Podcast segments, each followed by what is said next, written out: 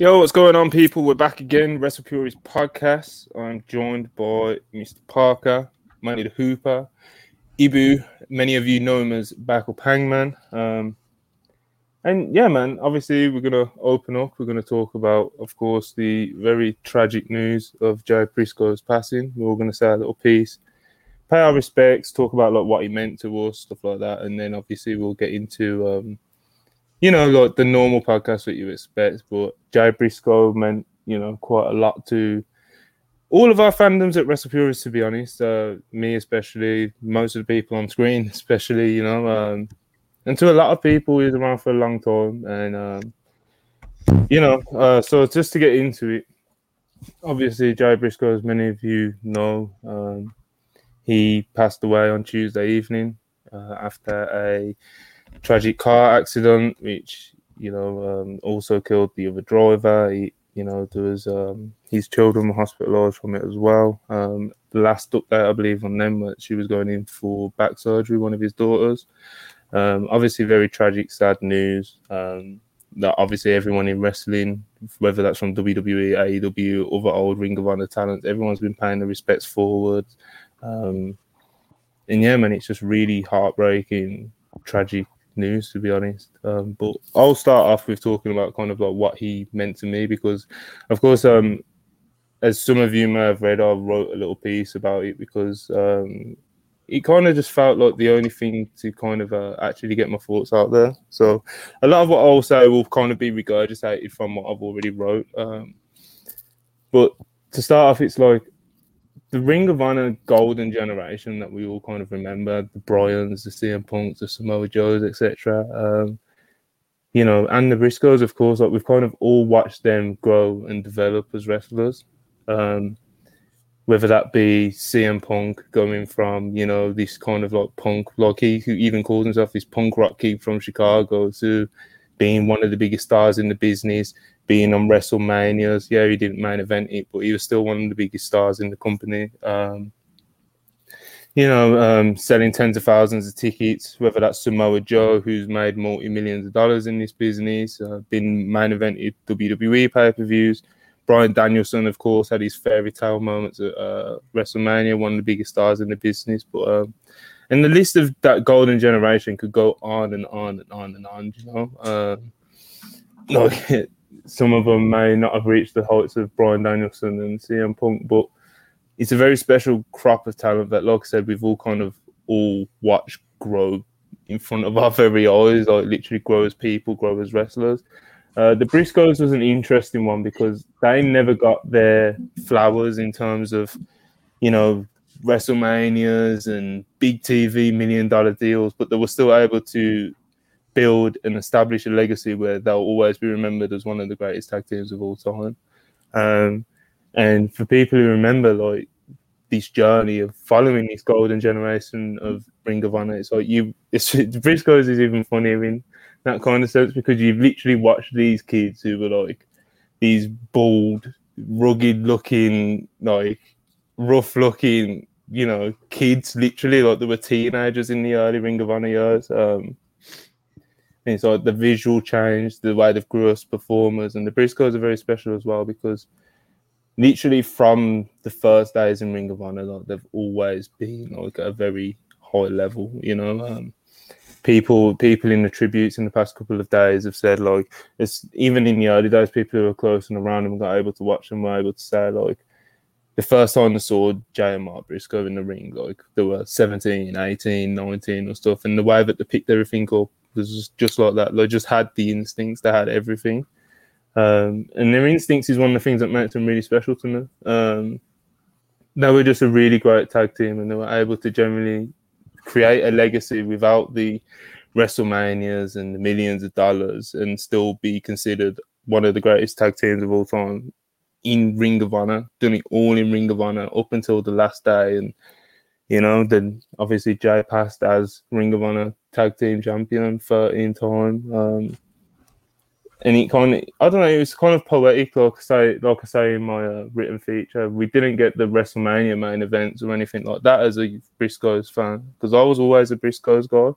All the other tag teams that have come over the years, like I've always like loved the Briscoes more, you know. And it's kind of um the trilogy of FTR was kind of like the you know the WrestleMania main event that we never got, the television exposure that we never got, all that kind of stuff. Um, that was like our WrestleMania main event for fans of the Briscoes to get them to have like that moment to kind of cap off their career. It was it was very special Then, like I said, like, seeing that journey that they've gone on, you know, the growth that they've gone on as humans, the growth that they've gone on as wrestlers, and the level of you know quality they've been able to maintain. Just very special, and it's been a very special journey. Like I've kind of uh, it's hard to actually put it into words to speak out, you know, but he meant a lot. It was a hell of a journey, you know, but it's very tragic, sad news. He was one of the wrestlers that I really connected with, and like I say, uh, the thing that I'll miss the most about him is kind of how he would like he's one of the wrestlers that really would like fire me up and get me excited and like, make me stand up and pump my fists and fucking make me laugh and all those sort of things. He was very special in that regard. Um, and you know, it's hard to find wrestlers that you connect with like that. And you know, like I said, that's the thing that I'll miss the most about Jay Briscoe is the way that I would connect with him, whether that was through following his journey of career or whether that was to um, you know, whether that's just one of his silly promos on the farm with Mark or whatever it is, you know, uh, just the way that he would make me feel as a wrestler because I felt really connected to him. But um, I don't know who wants to go next, but if anyone wants to share their, uh, you know, just remember Jay Briscoe and what you meant to you as a fan. Yeah. Um, I first have to say, well, first of all, again, if you were watching on Tuesday, I'm I'm still sick from there, so bear with me, everybody. Um, first of all, if you have not done so, if you're watching this, um, at some point tonight, you need to navigate to the Wrestle Purists website.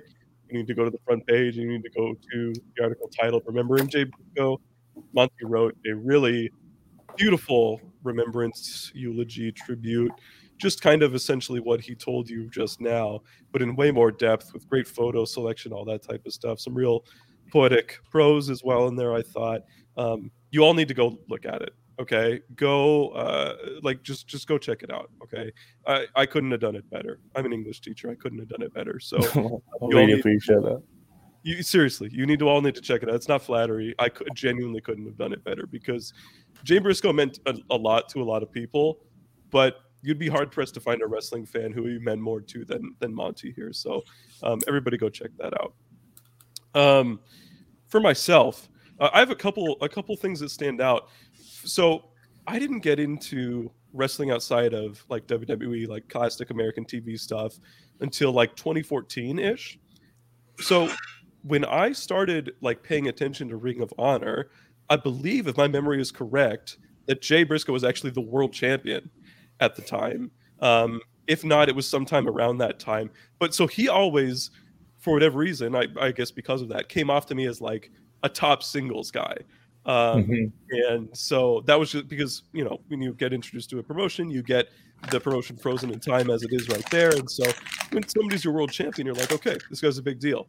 So, um, so, so that always just stood out to me that it gets lost because, frankly, Ring of Honor just wasn't wasn't that popular around that time. It was on the Sinclair deal where it was um, kind of uh, yeah, uh, kind of iffy, right, in terms yeah. of dis- distribution and popularity and all that and all that type of stuff. And of course, WWE had started to poach all of their best talent as well. But I mean, Jay Briscoe did an excellent job as as champion uh, in the wake of all those of all those departures too. And I think it's a great example of somebody like grabbing their career by the horns, right? Like if if Danielson and Punk and Nigel and all those people, if they stay in Ring of Honor for the entirety of their careers, I think there's a chance Jay Briscoe never never wins that world title, right? And I mm-hmm. and I think that would have been a, a disservice. And so I think that's great that we were we were able to get that chance to see, hey, it's not just the Briscoes. They're not just some team where they have to be associated with each other and it's their tag team or nothing. Um, they can do singles matches, and not, of them can, can they do singles matches. They can effectively carry a promotion as singles champions, and of course, Jay specifically was the one who did so. So that definitely stands out to me. The other big thing Um, almost exactly a year ago this week, I actually met Jay Briscoe and Mark at a GCW show in Chicago. Um, they were in the main event of the show, of course, because they're the Briscoes. They were the GCW tag champions at the time. They defended the titles against the Rejects, uh, Reed Bentley and John Wayne Murdoch.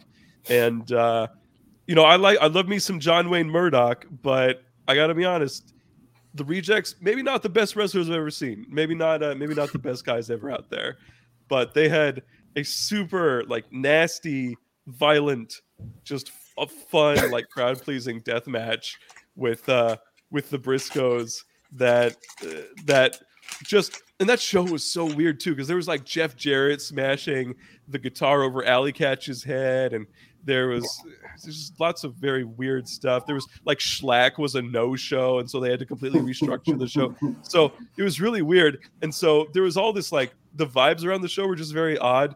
What a surprise! GCW had weird vibes, but the Briscoes, thankfully, were consummate professionals at all times. And uh, yeah, I was able to talk to them before the show. They were just super nice guys. I didn't feel right asking for a photo. A lot of times, unless they're like super, super like into it, um, I'll just sort, sort of say hi and you know I, I enjoy your work and then I'll move on. Um, so, but I was able to see them perform live, and I'm very thankful that I was able to do that, especially for Jay, of course. Um, so those are the two things that that really stand out to me. I'm going to talk a bit about Jay's and the Briscoes, you know, as a whole. Their their sort of half redemption that they were able to get throughout their career, and uh, as a result of you know comments they made. But I'm going to talk about that a little bit later when we talk about um, the celebration of the, the celebration of life. Uh, so I'm going to get to that in a bit. Uh, so I don't want to because I don't want to cloud the positivity of the of the remembrances here. But Jay Briscoe was an incredible wrestler. I think a, a perfect way to sum to sum up his career is he was on the first Ring of Honor show, wrestling in a singles match as having just turned 18 years old three weeks prior. He uh, he then was on uh, wrestled for the company throughout its entirety up until the very last show at Final Battle 2021.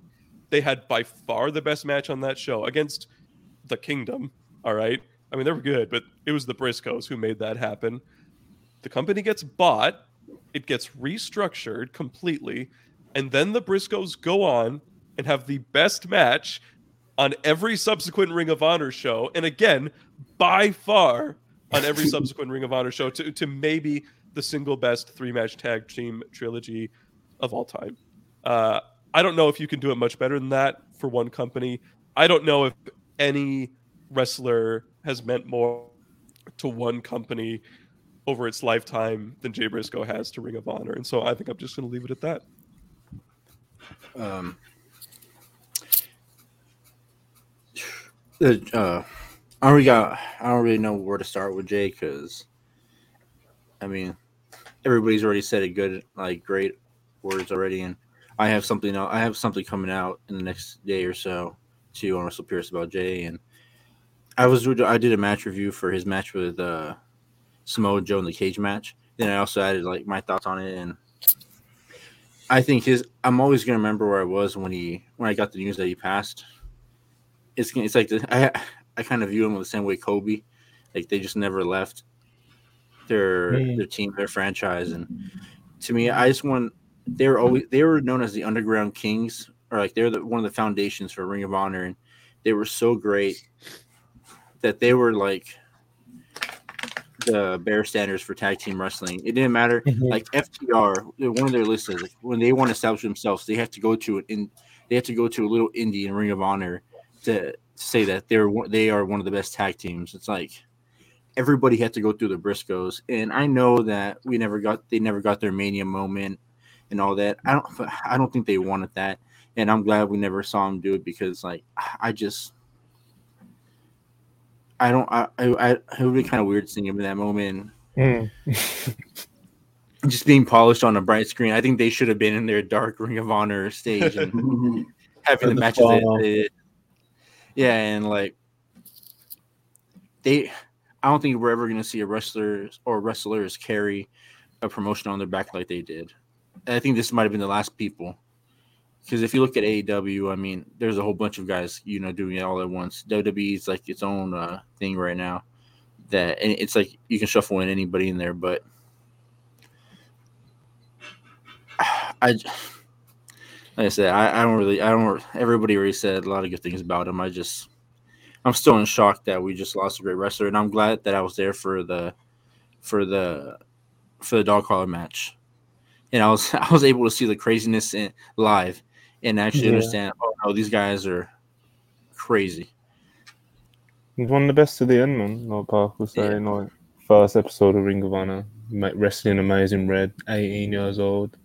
Last episode, while he was still alive, Final Battle 2022, had genuinely one of the greatest tag matches to ever take place on American soil. So, um, Hey, Ibu, you- if you, oh, go I ahead, want to uh, I just want the last thing I want to say is like, no matter what happened with Ring of Honor, as long as you knew the Briscoes were there, you just knew that yeah, you had nothing to worry about.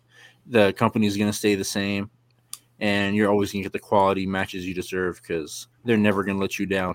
Because if you're with, if you, if they're going to be with you through thick and thin, and obviously the, the Briscoes could have signed with, with anybody right after, uh, right after they went out of business, but then they chose to wait to see what was going to happen, and they decided to sign with Tony Khan and AEW as soon as they got it. And they, Tony Khan was also make sure that they were the first guys they signed because he knew he also knew how important they were to the brand.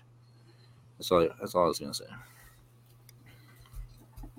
the Briscoes were the brand. That's the thing, you know. Mhm. Like, like you guys have all said, you know, the one constant in all these Ring of Honor shows for 20 years is that the Briscoes would be on the card, and regardless of how much they got paid or how good Ring of Honor was doing, how healthy they were financially, they're gonna go out there and bust their ass because you know, for them, it's it's like they were man's men. They were wrestlers, wrestlers in the sense that they just they're very old school. I think back to their their promo Monty where they said, um, you know, they're talking about Davey Richards, and they were like, he said, he's what did he say? He said Terry Funk ain't wearing no mouthpiece. He said Bruiser Brody ain't wearing no mouthpiece, man. Come on, man, talking about no mouthpiece. Shit. Yeah, just that's that's them, man. I think about that. I think about these two guys when they're like 20 years old, whacking the shit out of each other with chairs in a backyard in a, in a singles no DQ match. It's the, the the ghettoest thing I've ever seen. Um, that's that's the Briscoes. You know, they they loved wrestling. You know, it wasn't about it. It really wasn't for them about you know becoming big big time yeah, superstars lights and the millions bright of lights and the millions of dollars. You know, obviously, if they would have had the chance to do it, I'm sure they would have. But ultimately, I, I think at some point they embraced the fact that they were Ring of Honor. You know, and I, I think about how, you know, they were put in a position where they unfortunately weren't going to be able to um, get that big shot for for various reasons. And and and for them, like I said, they just they just embraced representing uh, uh, what I think is just the most um, influential American independent promotion by far of all time. Uh, you know, when you look at Ring of Honor and just the prestige that it, that that came with uh, being a part of the brand, and you know all the names that we mentioned, the Samoa Joes and the and the Nigel McGuinness's, Bryan Danielson, CM Punk. Uh, I mean, it, it's just it's it's legendary, right? And and the Briscoes, they touched the gloves with all of those guys. You know, that's why in that famous promo that was kind of set uh, was uh was circulating Twitter the other day about Jay Briscoe saying why he didn't want to shake EC3's hand, and he was like, "Bro, I, this is the hand that shook Misawa's hand, and and and Bryan Danielson and Nigel and Kobashi and, and Tyler Black. You know what I mean? Like that that the whole honor is real concept was real to these guys, and um, I think what really struck me, guys, when I was looking at social media, it was really really just tough to read all the tweets. Like it was really really difficult. And I, I just I was just scrolling the timeline, retweeting everything because because everybody said beautiful stuff about them, but it was really just striking how many people that they affected and uh, came across and worked with in the business. You know, there's wrestlers from every company you could think of that they had encounters with them because these guys were everywhere. You know what I mean? Ring of Honor, as I said, it was so pivotal and important to the business. They were really just a feeder system for just the future. That a lot of a lot of a lot of you guys listening, a lot of your faves came across the Briscoes and very much had to go through them you know, Seth Rollins tweeted about the Briscoes and, and uh, Damian Priest and Sami Zayn and God, Christopher Daniels and so many guys, the Young Bucks. Uh, it's all throughout Twitter when I'm scrolling. So many guys who came across them, You know, they they did tours in New Japan. They went to Noah. You know, Eh, they t- they literally touched base in so many different places, and, and their scope of influence is really really broad. And so when I was just seeing them get their love from the industry, uh, it, it was really really beautiful. It was really touching, but it also really just kind of um, encapsulated how important they were. You know, like like like Manny said, they didn't get the big the big time deals or the mania appearances or anything like that. But uh, regardless, I think that they are absolutely dead or alive, one of the greatest tag teams of all time. They're an absolutely special act. And and the, the crazy thing about it is there were like no signs of them slowing down. They were operating at an unbelievably high level to the very end. The trilogy that they had with FTR was incredible, and I I I I, I identify with Monty in the sense that like these days because I've watched so much wrestling for now over 20 years, um, you know, I can appreciate just the greatness of so many of, today's talents, but it's hard for me to find too many people that particularly move me. And so it's a big accomplishment that like those FTR Briscoes matches had me reacting the way I was. That last one, the, the double dog collar match, like, like it was off the charts, and um, it got me in a way that like a lot of wrestling doesn't these days. And so again, as a viewer, I appreciate what they contributed to the business. Uh, but just on a human level, it's really unfortunate that we lost uh, someone like Jay Briscoe, who by all accounts seems like he's an amazing father. And uh, you know, my sympathies are with the people that are close to him, and I hope that his kids can make it through because this is an unbelievably tragic situation. Uh, and uh, yeah, man, Jay Briscoe, Mark Briscoe, amazing team. God bless them, Godspeed, and uh, you know, just just keep everybody in your thoughts, guys. Yeah, man. Jay Briscoe, like I said, um, for me, for my money, best tag team of all time. Jay Briscoe, even as a singles wrestler, genuinely one of my favorite wrestlers ever. Um, like the, the promos, man, like the farm promos and shit. It's just like there's so many like there's genuine like classic promos that have been got on that farm. You know? Campbell's chunky. you gotta lay off the chunky. We ain't Campbell's chunky, man. Get serious. We ain't It's so Campbell's good. Chunk, chunky. And the uh, the the uh, the flo- when the flock of chickens died, and uh, before the first two Young Bucks that was circulating Twitter yesterday. They're like um, they're like shoot pissed about it. It's so It- there's a line in it where he's like, he's, he says something like, it's like it's fifty thousand dollars for a flock. He's like, we do eight flocks a year. He's like, so you, he's like, so you do the math of how bad of a beating the young bucks are gonna get on Saturday. it was just, uh, You really believe they were who they presented themselves as? yeah, special, special talents, bro. Like, oh yeah, of- yeah. In the in the in the Campbell's Chunky promo, Mark is cleaning a handgun the entire time, like in the background, and he's like pointing it at himself. He's like, he's like, "Oh, does that look good?" It's it's like just being, just like being a co- comedian. Even like, even Yeah. the, the uh, recent farm promos on the, on the uh, on FTR and stuff, it's like um, like Mark would be in the back making himself chocolate milk or some shit. Yeah. Like, Mark's always in the back doing some bullshit. Uh, yeah, man. Genu- genuinely, as an act, probably like in like up there in my top tier of like favorite promo people of all time. So like right up there with like, you know, every time you see him on screen, they'd like invoke something of like Jay would either fire you up or you'd laugh or something like that. It's like Yeah. up there, with, like for me at least, my enjoyment up there with like your Dusties, Ric Flair, anyone Mm. like that. The people who really, because you know, like anytime you watch a Dusty promo, it will make you smile in some way. You know, Yeah. just Dusty. Uh, Mm. That that was a similar thing I got with like Jay and the Briscoes with their like farm segments or whatever sort of promo they were putting. It was just uh they were beasts, man. They uh they could Yeah. fire you up, they could make you laugh, they could do everything, man. They were like I I- do want Go to on. say, like, uh, I always knew the code of honor was something important, but after listening back to him naming the names that he shook his hand, and I now I'm thinking about it, like a couple days later, is like, man, he was really a good bridge between the old pillars and then like the modern day indies to like all the Mhm. all the stars that we have now. Like, I don't think we're ever gonna see wrestlers like that, and It's a dying breed. Th- Yeah, it's a dying that, breed. That, that specific mold of, of, of talent that came up the way they came up specifically, it's a dying breed. and then now and now like now the code of honor means something completely different to me and like it's something special now like you just imagine like some of these Ring of Honor wrestlers, like the hands that he shook and all that. Now it's just, I, it was already a, a, special thing before, and now it's an even greater thing. Like, uh, it's up there to me. Like, I don't even know how to explain. It. I just, if you know what I mean, I. Uh, I feel you, Manny. I want. I want to also just toss out. I said this privately, but I want to also say it on the air. Um, Parker had the unenviable task of reacting to this live on the air on Dumb Guy Live on Tuesday.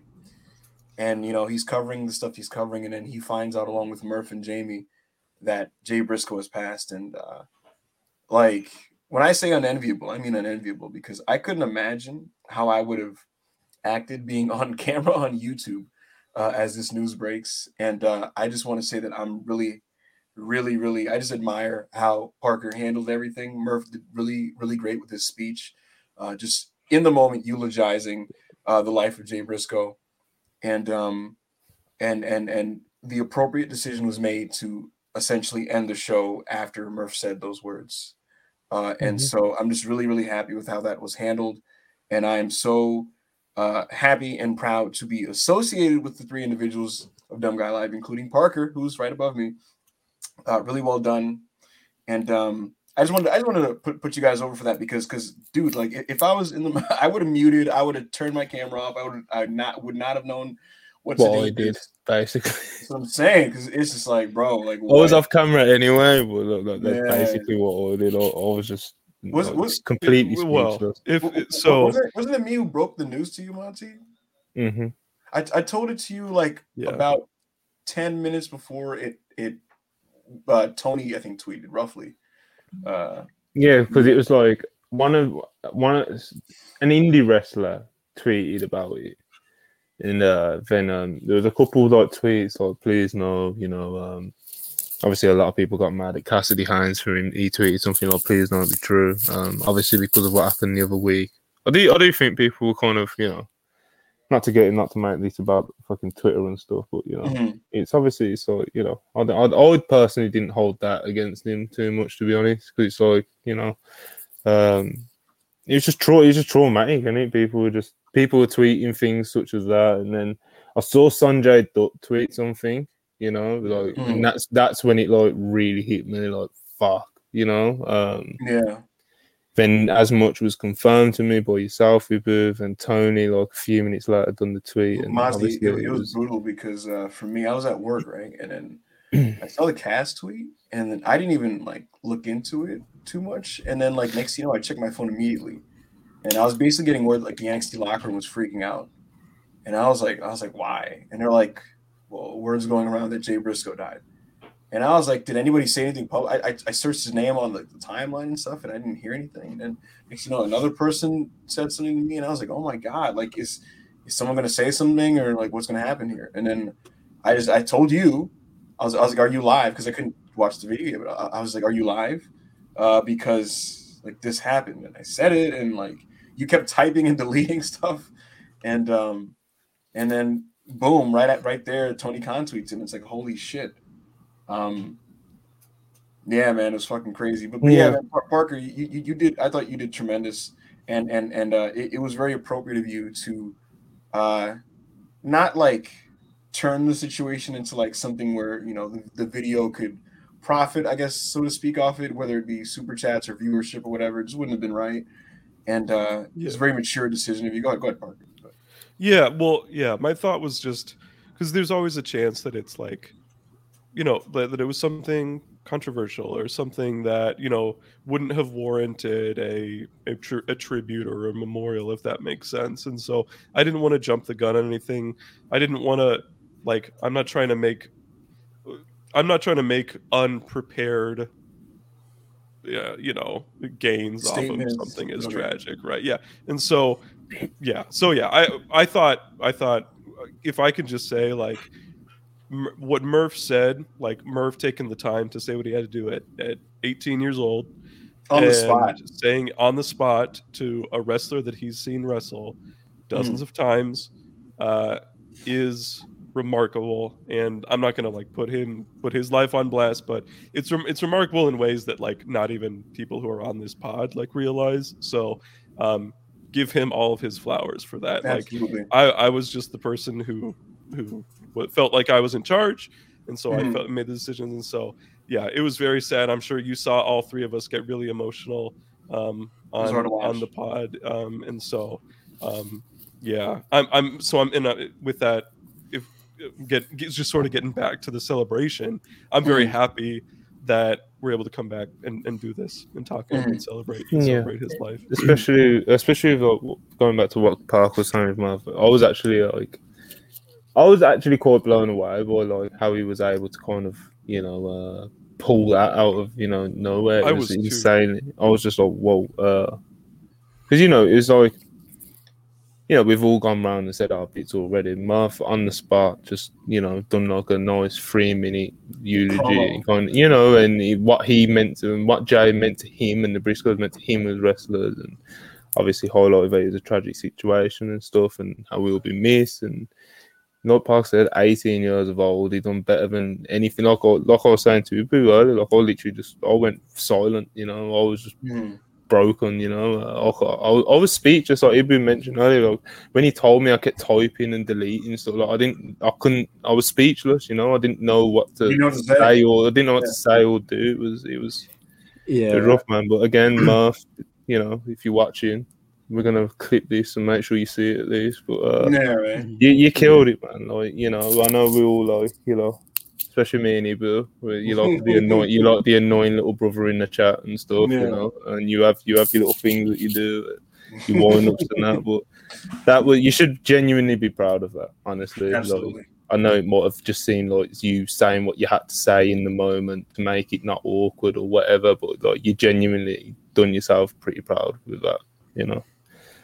But yeah, man. carry on, Ibu. Yep. what- No, that's that's it. That's it, man. Um, uh, I love this comment real here from my people are gonna be people are gonna be watching random Briscoes uh, YouTube promos like how people watch uh, random Razor Yeah. now. Yeah, I, uh, yeah. I It's wanna- true. I have- it's it's I true. something- So like that day it happened uh, on Tuesday, I was like I said I was in a Sonic drive-through. I I got a milkshake, you know. I got my my stuff, and then I got the news, and I, I literally pulled over into one of the stalls and just sat there for like 16 minutes or like 20 minutes while my shake just melted. I was like reading everything, That and shake ain't gonna taste the same, bro. You know. and well, I Well, was- it's the worst, man. and then When you I, get horrible just- news like that, it's the worst, man. Yeah, I was just reading everything. Like my grilled cheese was cold, and I was just like, I just went home, man. Like I was like, man, what do I like? What do I do now? Like, and I was just so happy reading the timeline with everybody, like all the wrestlers and everybody that took photos of him, just going through the timeline, and people were doing match recommendations.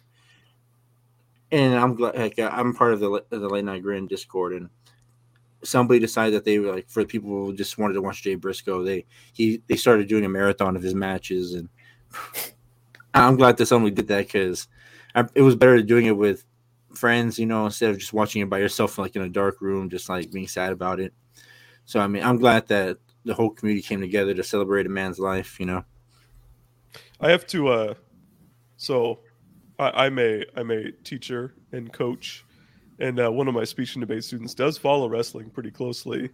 And uh at practice, when he came up, you know, when he's walking in, he was like, and he also he has autism as well. He actually struggles socially quite a bit, um, but but he has a community in speech and debate, in, speech and debate, and he was like, "Are you okay, Mister Klein?" And I was like, "About what?" And he, and he was like, "Well, Jay Briscoe," and I was like, "Oh yeah, yeah, yeah, I'm doing okay." And then I was like, "Are you okay?" He's like, "Yeah, I'm fine." I was like, all, "All right, bro. All right, bro. You got it." but I, I do I do love that. Like, and that's one of the I I think that's one of the great things about sort of like semi niche interests like this that are wide enough to be nationwide or even worldwide, but mm-hmm. are also sort of secluded enough to where not everybody knows who Jay Briscoe was. Not everybody knows who the Briscoes were, or who Ring of Honor, or what Ring of Honor is, or anything like that. And yet, there there are those what I think is like this is so pretentious. What I think is like the lifeblood of like life. What makes it worthwhile is inter- interpersonal connections and mutual understandings and things like that. And so to get that from something like this, I think is I think it's really really uh really powerful and really heartening to see. Yeah, it's special man. Briscoe's Jay. He touched a lot of people, and you know, it's uh, you know, obviously it's unfortunate. So chances it's kind of a cool moment for you to have with one of your students as well. You know, um, but yeah, the the Briscoes, man. I, I, one of my one of funny, like one of my genuine favorite pastimes is like. I think like Manny probably does this as well from uh, from the tweets that I see of his. Like you just go on YouTube and just like look for old Briscoes matches against like a lot of the time they'll be wrestling like two singles wrestlers put together or some shit, yes. you know. Uh, like he'll be in like some shitty venue and they'll be fucking taking crazy head and they'll be brawling to the outside and Mark will jump off the top of a building and concrete you know. EDT, yeah. I know I know this is about Jay, but man, I watching some of these young these earlier matches 18 year old Mark Briscoe, man, he was a monster. I had no idea he was that good, bro. And that He's athletic. Insane. He did like I was watching the Amazing Red match with AJ Styles, and mm. he did like Amazing Red did like a roll up to him, and how he got out of the roll up was he did a nip up, and like and he got it perfectly. And then like I was like, what the hell? I've never seen anybody do a nip up out of a pin attempt. It was it was beast, man. that would be. It, it's cool because for me, right, I am. Um, I I like found out what Ring of Honor was in 2008, but I had no means or way of watching Ring of Honor uh, at the time. Yeah, you know, because it's like it's mostly you either go to the venue and watch it, watch the show, or you buy a DVD or whatever. And so, you know, I I remember like I would be on the internet, right, and um, I, I'd read about all these names, and so I knew every I knew every major Ring of Honor wrestler's name about two years before I could really start consistently watching them. So you know, I consistently saw Austin Aries, Bryan Danielson. Uh, I saw Jerry Lynn's name, the Briscoes, Tyler Black, guys like that, right? And um, Ring of Honor got a TV deal with HDNet, and I remember, I remember like asking my mom to expand our cable package to get HDNet and like finessing it. And uh, I remember like when I was watching Ring of Honor, like, like I was like, oh, so like, it was so cool because like all of a sudden I had faces to all these names because like you didn't, I didn't really have that, right? Um, and and the coolest thing for me was I got familiarized with all these guys. I thought the product was really cool, and and the Briscoes were, were among the people that I thought were really awesome. And when I stopped watching wrestling, right, a couple years after that, I came back and like the landscape was totally different of wrestling in general in the states, right? And and one of the coolest things was I get back into WWE and I see Cesaro, and I'm like, that's Claudio Castagnoli. and I see Sami Zayn, I'm like, oh, that's El Generico. Oh my God, holy shit, he's in WWE now. Kevin Steen's in WWE. Whoa, right? And and the funny thing was, I was like, I remember thinking, like, who's still in Ring of Honor? like, who's still in Ring of Honor? And and then I'd see the Briscoes, I'm like, oh my God, they're still here. And then they're like, I'm like, oh, they're even better now. Oh my God. So just just a funny thing I wanted to point out because um, when I got back into wrestling whatever it was, 2015ish or whatever. Uh, everybody was gone from from the Ring of Honor that I discovered, except the Briscoes and like the Young Bucks, seemingly.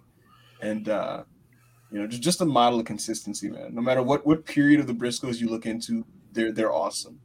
You know. Yeah. Yeah, they're exactly literally. I'm, I'm really happy I got to see them live last year around the same time Parker saw saw them live. I saw them at the Hammerstein show against uh, Nick Gage and Matt Tremont. So, yeah, man the consistency, man, it's like um, you know, again for like the fiftieth time on this podcast, they are my number one tag of all time. So that consistency over, you know, well over a decade now, like genuinely like up there the whole time. It's like if they're not your best tag team in the world, they're at least worthy of being in the conversation. They've been at that level for at least like thirteen years or something. You know, um, probably longer than that. Longer than that, bro. Um, been like on top of. Go on uh, oh, sorry to interrupt. I, I forgot who it was. It might have been Alan Farrell or something like that that said that they might be the only wrestlers to have great matches from the beginning of the career to the end of the career. Because I think that I think the Amazing Red and AJ Styles match is like their third match in Ring of Honor, and it's like their first year wrestling. And it's so it's just and it's good. And yeah, yeah, no, it's like it's not just it's not just a novelty pop. It's like it's a good match, you know. Yeah, well, it's a great match. J- Jay Jay the Briscoes versus each other was on the the the one year anniversary show of Ring of Honor was mm. Jay versus Mark, which was also a great match. Yes. So yeah, literally from from the beginning up until by the way, by the way, they have so there so on that show, which is like one of the better reviewed uh, early early Ring of Honor shows of, of all time. Mhm. That's uh, they have the uh, current uh, third highest rated match on that show. Some matches they're ahead of, or one match that they're ahead of, is Bryan Danielson versus Samoa Joe uh, on that show. So I think that, that that's a pretty good uh, indicator of how of how damn good these Bro. two guys uh, are and were. You go back to those those Ring of Honor names from 2002, and I know like the age is different, vary for some of these guys, but like you go back to those those you know a lot of those names right from the early 2000s of Ring of Honor. Very few of them are operating at the same level as they were at the time that are still active. You know, Yeah, AJ Styles is still a very good wrestler. He's not the guy he was No. in the 2000s. Uh, you know, whoever it's really like it's Danielson's still incredible. The Briscoes are still incredible. The Bucks are, you know, th- the last few years they've been better than they've ever been. Um, but like a lot of those other guys are, they're either just not in the business or they're just not at, they're just not at the same level that they were at that time. Yeah, Yeah, and also I also want to bring notice to that match that somebody was post somebody posted earlier in the week was their backyard match where they wrestled on dirt. Yes. yeah, that that was insane. Some of the bumps that they took and and I know that they're bros, but they were throwing live rounds at each other. yeah, it, was, bro. it was insane. Yeah, it was uh, especially watching it like now, you know. With What Yeah. we know about CT, about what we know about CT and shit, bro. Like, they were, Monty, did you see what I Oh. tweeted? I, I, I wrote it was a CTE classic. bro, crazy, Yeah, that's crazy. They, they, they got they got those uh, plastic chairs, not the steel one, the plastic hard plastic chairs. And Jay just started. Break tried to on put his more- Yeah, Yeah, it's he like they're to trying to break the chair on each other's heads, bro. It was crazy. man. Uh, but that's another thing with the Briscoes, mate. It's like on top of the consistency, it's like the match catalog as well. Especially like seeing it, especially seeing people like post like the quirky matches that Jay and uh, the Briscoes would have, like Mm. stuff in Japan, stuff here, stuff there, stuff in the backyard. Their match catalog is genuinely like it's so long that it would be almost impossible for anyone to actually like fit everything on it and not forget one weird obscure match from here or there. Like that match catalog is as impressive as like anyone's you know? Um yeah man. Then just them them as characters as well. Just truly unique really authentic believable funny just exciting amazing just yeah, man, we could go all day, honestly, about the Briscoes. It would be quite easy, you know. We've already Yeah. done 43 minutes. It feels like we've barely scratched the surface, you know. Um, it was special, man. Especially very special to more fandom, uh, especially especially getting into Ring of Honor, you know. Uh, seeing seeing like Jay and Mark like just kind of as kind of like rugged as they are, you know, and kind of like the the wild the wildness of early Ring of Honor, like that would kind of draw me in, and the Briscoes were a big part of that. So, yeah, and not Ring of Honor is kind of a big part of my fandom as a whole. So you can't talk about Ring of Honor without talking about the Briscoes. So, you know, they meant a lot to me. It's obviously tragic, heartbreaking news, and we're all sending thoughts and prayers to the Pugh family. Um, there has been a campaign set up to raise some funds for the Pugh family as well. I'll attach it to the link. I'll attach it to the bio in this. That's, uh, I'll do it as soon as we've finished here. But as soon as it's uploaded, I'll um, I'll get that in the description. So uh, if anyone wants to find that, we'll do it there. Um, it's on our Twitter page as well. But um, again, rest in peace to genuinely for more money, like one of the one of the true greats of his era of wrestling. Um, as Ibu was mentioning earlier, he touched a lot of people in the business from like, all corners because because of Ring what Ring of Honor was and the way that the stars of Ring of Honor went on to influence the business. It's like someone like Joe Briscoe, who was there from day one to now, has obviously touched a lot of people that have gone on to become basically the business that we see today. You know, um, but yeah, obviously, um, last night was Dynamite. There was they played the, uh, you know, they done they done like the picture tribute that you get sometimes. Very, uh, you know, very kind of like you know what WWE do as well sometimes, and you know, just kind of picture with the two dates and you know, rest in peace, I mean, Pugh, but. It wasn't, you know, the one. Apparently, according to Dave Marks on the rest of the radio, they were not allowed to do an actual like tribute show for Jay, and you know, there was no kind of like you know, like a two minute tribute video with kind of like, you know, people talk. There, there was like none of that, you know. The wrestlers were allowed to wear an armband, but, but as far as like kind of, you know, celebrating his life on T TBS, TNT, like that apparently was not allowed by the network, which you know, it's a shame. Obviously, Tony Khan did tweet before the uh, before the show went live that they will be that, that they did film a tribute show which will air on YouTube and on Honor Club and stuff, but that will not be. It seems like that is just not allowed to be on the uh, network. Obviously, this is to do with um, the Briscoes had a funny relationship with you know the networks and stuff because of Jay Briscoe's.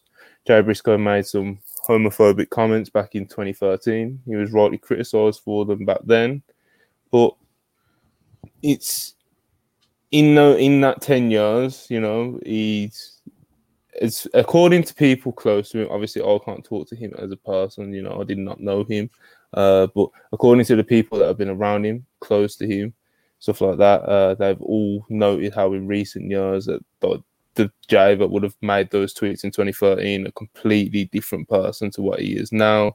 They always talk about how welcoming and respectful he is, and welcoming from all walks of life. It doesn't matter who you are or whatever. Um, and talk about him being a family man. And you know as much as someone can without trying to be like fake about it he kind of you know he, he a lot of people whose word have a lot of weight in these kind of things have spoke about how Jay Briscoe has, you know, really worked to kind of, you know, redeem his reputation. And his reputation had softened over the years, especially to the point where if you was a fan of the Briscoes and you was disappointed in them and you wanted a reason to be able to, you know, kind of get back into them and give them another chance. Like you could, you know, they they did soften their reputations to that point, but just not to the point where these big networks and stuff were, you know, uh, happy to broadcast them on the television. Even though we did get kind of like, you know, the, we got the Briscoes promo before that last FTR match that aired on TV, which was even that was like a big shock, and it was like what a two minute promo or something.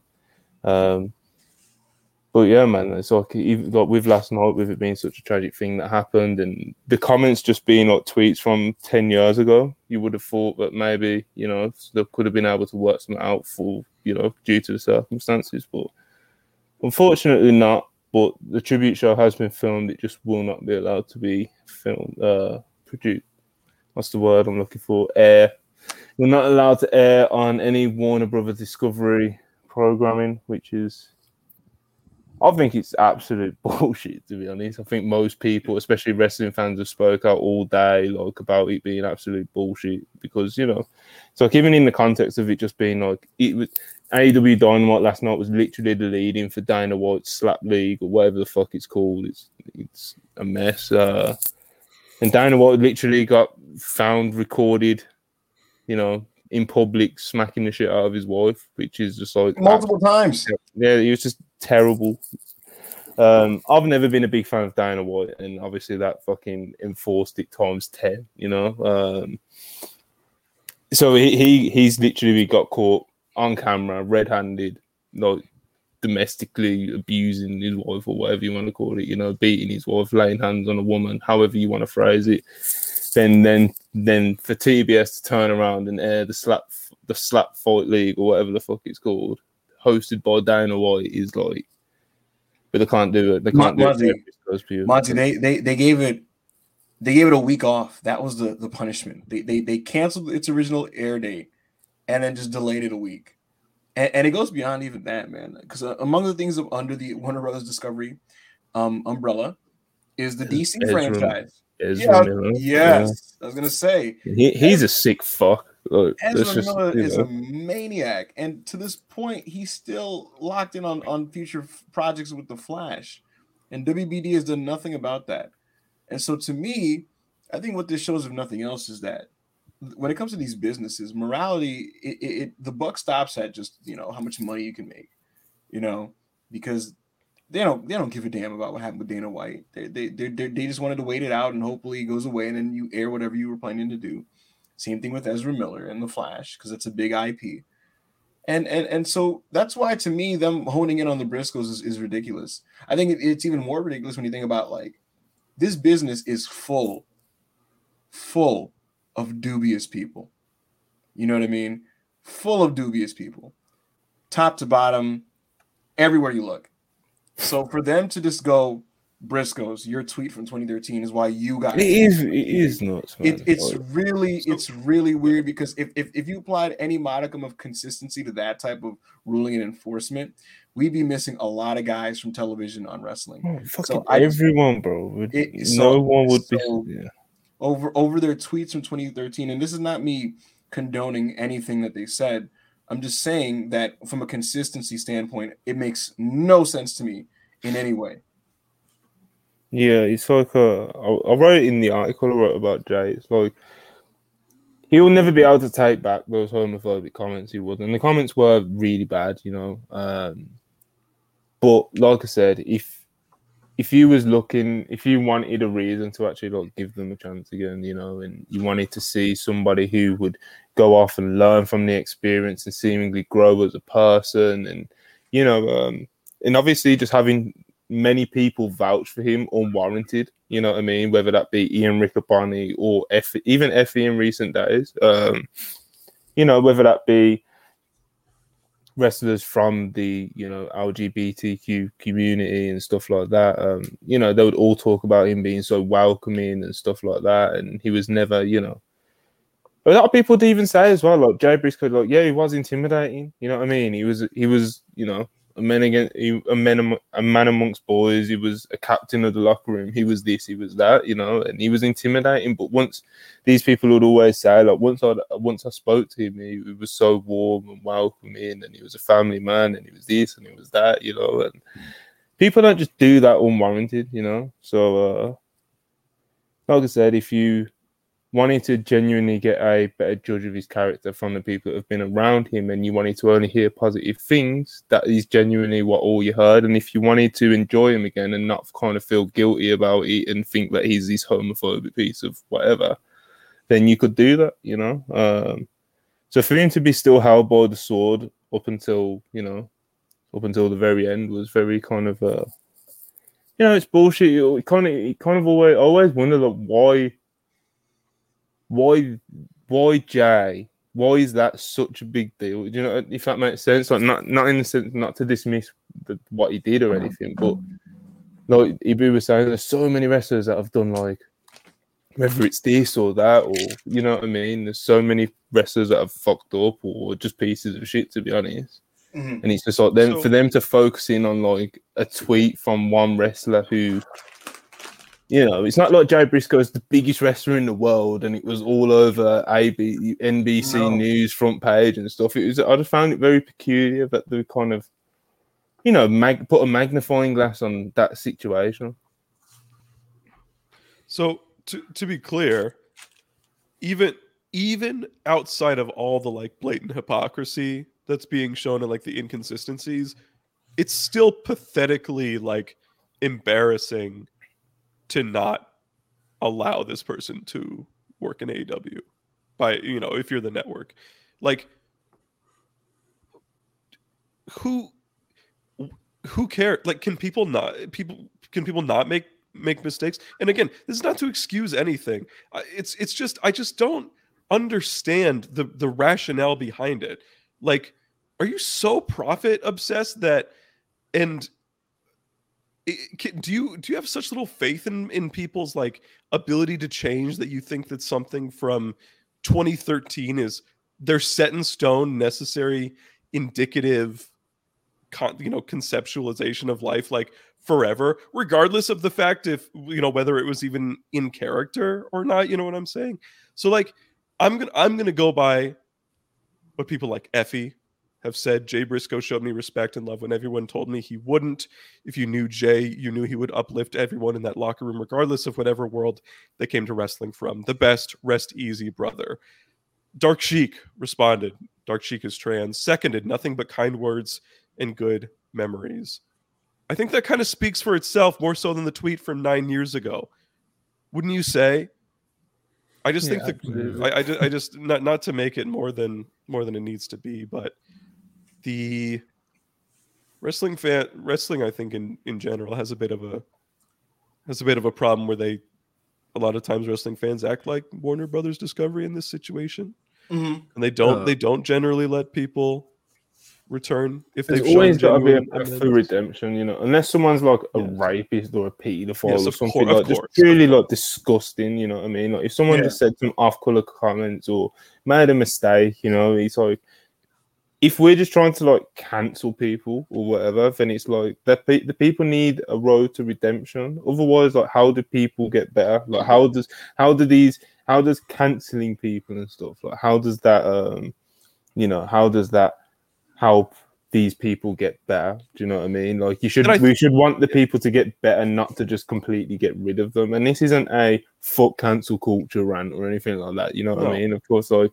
um, whether that be speaking out, whether that be speaking out or the Me Too movement, they've done absolutely a lot of good in the world, you know. But um, this, like I said, again, this isn't a cancel culture movement, uh, speech or whatever. But this is more just, you know, if we're trying to, if we're just trying to cancel people and not give them any sort of chance of redemption, then like, what's the point? You know, you know, we just cast the cast away people and shit. I don't know. Monty, when I uh, you know I've been watching wrestling 20 years, right? But I I didn't really I didn't really engage with wrestling Twitter until uh, 2021. And one of the most surprising things that I encountered when I came in was just it really isn't a whole new world in terms of hearing how like wrestling fans on wrestling Twitter think about people.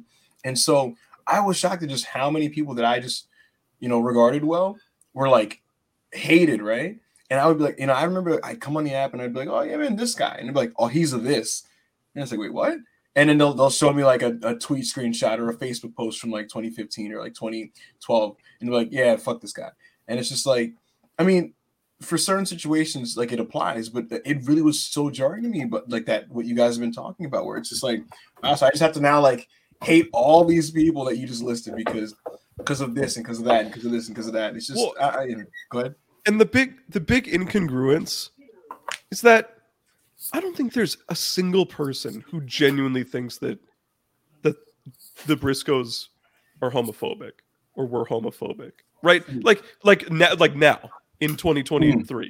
You know what I'm saying? Like Yeah. who, there's nobody out there who's like who thinks that they wake up and they hate gay people or they hate Yeah, people or whatever, right? It's just I don't know. I'm gonna big- go by. I'm gonna go by the fact. I think there's two incredible things that you can take away from how Jay went about the situation. Number one, genuine apologies, genuine remorse, and genuine work towards self improvement and towards making amends for the people he had hurt. You think he doesn't know that he hurt people with what he said, right? You think he didn't get that? No, of course he did. He definitely did. And he worked extremely hard to make that change. The other thing is take he completely, I think a comment said this. He took it on the fucking chin, right? He could have made excuses. He could have been bringing it up in interviews like, "Hey, man, you know, it's it was a long time ago. I'm I'm a lot better." You know, no. He he took his lumps. He still worked insanely hard at what he did. By the way, his brother was with him the entire way. You know what I'm saying? Like, I I just think that's so admirable to to to to make a mistake. And what he said was horrible. I'm not going to deny that at all. But to actually stick with it and, and be genuine in the fact that that yeah, you know what, I did make a mistake, and this is what I'm going to do to improve it, and I'm not going to complain about the treatment that I get as a result. I think that's such a testament to who he was as a human being. Yeah, Well said, Parker. thing. So, yeah, man, it's just, everything that it's like it was so long ago, as well. It's like over a decade ago or something now, and it's like I talk about like how we've seen these Ring of Honor people grow as people. You know, like Jay, Jay and Mark getting into the business at, like, as teenagers. It's like you know, we also dumb shit when we was younger. Maybe maybe none of it was homophobic or whatever. You know. Um, but yeah, man, like these people, these, he grew grew as a person. He was younger then. He's older now. He's wiser now. You know, it's um, you know, it was really Yeah. unfortunate. It's it's kind of. I mean, it sucks that he was the one out of all the Ring of Honor guys that got caught out for it. He's like, if you go back and watch uh, AJ Styles versus SEMA, he he AJ Styles yells an insane thing during his match, and I can't believe that nobody ever Bro, it up. Bro, it's because it was a bro. tweet. It's because it was on the internet and social media. Yeah. Yeah. Because there's actual like, it's so bro, arbitrary. bro, bro, you, And, you- uh, you go back to wrestling 15 plus years ago, there's going to be something insanely objectionable coming from every segment you watch. You think Sting never did anything crazy? You think Jeff Are you- Jarrett never did anything Like, crazy? bro, and, Arn and, uh, Anderson? and, uh, and Bro. another thing that pissed me off about the J stuff is like some I, I forgot where it was. I saw it on Twitter. They said that of course that they weren't gonna let him on because of that comment and look at the way they look. And I said, What do you mean? What does the way they look have to do anything why they shouldn't be on TV? that, it's like that's just weird. I know, It's it's like classist. That's I know. Yeah, They look like beasts. They look incredible. They I look like fucking love- awesome. they've got like one dudes who are gonna looks beat the shit out of you. That's awesome. The No, final okay. four with the Briscoe is legit one of my favorite wrestling. I, I, matches so ever. so check this out. So my, my, my, my good buddy Commodore Laz in the comments, he says uh he says hate it when we use people's pasts on someone, especially after they've worked towards being better and educating themselves on their errors. I want to I want to point that out because dude, Yeah. uh, Park, you, you were talking about how fans act like WBD, right? And the craziest thing to me is like like like Laz said, when people genuinely try to rectify their wrongs and get better, and fans will still kind of cross, they'll put themselves on this weird moral high ground, right? Where like they're on a high chair with their arms folded, and it's almost like it's not enough for them, or whatever. Like like they're perfect people, and and continue to hold these things over over individuals, whether it's to win an argument or whatever it is, and and it's just like it, it almost feels like you don't actually care about the offense, really. You just want to you just want to be a sanctimonious asshole, you know. Um, and, and, that's a, it's really it's really common. It's really common. Uh, and so it's just a shame how this whole thing played out. WBD are shameful for this whole situation. It's it's Yeah. hypocritical. Putting fucking Um, Dana on your show. You fucking Putting yeah, right. fucking money, fucking Horrors, man. just like evil people. Yeah. power just bad. slap. Just after bad. slapping your wife. All right, man. You, you guys don't you don't get you guys- don't give a shit. Dana shit weren't even worth it, bro. It's not like Yeah, it's not like it's not yeah, like they yeah, were eh, it's not like got they were there, air- guys. yeah, it's not like they were airing. Jon Jones versus Ngannou. You know what I mean? Like, it was a- some bullshit slap league that should have never happened in the first place, bro. that, that, that outside of a couple viral tweets and Instagram things, like it's, it's not going to mean anything to No, anything. There's a lo- there's loads of viral tweets for the, all the wrong reasons as well. Like people just like just concerned, bro. It's like it's not. It's not. It's outside of like a couple clips where you might pop or something. Like it's so like it's like the ultimate like brain dead like sport. If that makes sense. Like it's there's no mm. skill or nothing to it. It's just people taking brain damage. You know, like if there was if there was some skill to it or something like, do you know what I mean? Like it, it's just so ridiculous, bro. It's like Look, look, man. I, look. Never mind. Oh, never mind. Just, we just keep moving on. man, he's gonna was about to defend uh, slap fighting. But I mean, you can you pop for it, whatever, but you gotta pop for it knowing like, God, this is like, this is like bottom of the barrel pop. If that Yeah. makes sense. Look, man, I'm gonna tell you, this is like some slum shit. You know, when you're watching guys slap each other, and and it, yeah, yeah, yeah. obviously, That's it bo- shouldn't be born on- in in born in uh, born in West Texas. Style, style shit right there. you should, you should, it shouldn't have been on TV. You know, maybe YouTube. You know, whatever. But, yeah, that's what I mean, bro. Like, yeah, I don't think it should be happening, but if it is happening, like, it definitely shouldn't be on television. Like, yo, I don't man. I will say, man, some of those KOs were insane. I can't believe people were strong enough to do that. Insane, bro. Like, it's a. it was the fastest hour. It was the fastest hour I've ever seen go by. It was the knockouts as well, bro. It's just like people are just voluntarily basically taking these shots. You know, it's just uh, it's like people. I've seen a few people say like, "Oh yeah," but to say like saying to other people, it's not like something. It's not like I tweet loads or anything on my personal account. I've seen people like, you know, clap back saying stuff like, "Oh yeah, but you enjoy MMA." Like MMA is like a sport. Like you're not trying to get hit. Like the objective of strategy. slap fighting is to Hmm. eat someone's slap and slap them harder. Like Plus, No, plus MMA, it's MMA, is, MMA is heavily, heavily regulated and went through years of dissection and scrutiny from various uh, commissions and and everywhere, and it had to fight for decades to to to clean up the image of being just barbaric and unskilled and uh, all that. So Yeah, I mean, yeah, MMA does exist, and or, you know, in an organized way. But So like, it went, fucking it went, it cool, went bro. to be regulated and not literally be like two guys killing each other. The only good thing that I saw from slap fighting Mhm. was when that guy just fucking like he just got the shit slapped out of him. It was like over, and he and he looks back at the guy. He's like, "I ate that. I ate that." I was like, "All right, all right, this this might be kind of good now." I was, I was talking to my brother about it, and, and he said like this show feels like the most like 2005 stoner dumb guy TV show that comes out on like a Saturday at like like 11:30 on like MTV or like Vice or some. So it feels like it's gonna follow a Rob Dyrdek show or some shit. and, Like it's just Yeah, yeah, that's you that's know, So right. my my Yeah. favorite, my two favorite clips from that were the three of it was a guy named Slap Jesus. Like that's such an insane name. The, the other one was that girl getting killed so hard that she did a front roll. Bro, And then, like, she- brutal. And the other one, the other the other one was he got KO'd. They woke him up and said, "Where am I?" And he says, "You were fighting." He says, "I was fighting. How?" and then he, he didn't even know where he was. That's not funny, man. That's that's fucked up, bro. Like voluntary CT. It's like I love a good KO. You know what I mean? Like, who do any any combat sports fan loves a good KO. I love a stiff match in wrestling and stuff. You know what I mean? But like people just openly taking these shots, bro. It's just like what, and you seen people get KO'd and the eyes are rolling back. One of the guy, I think the guy, probably the guy you was just talking about. The guy was fully fenced on the floor, bro, stiffened up like a board, like.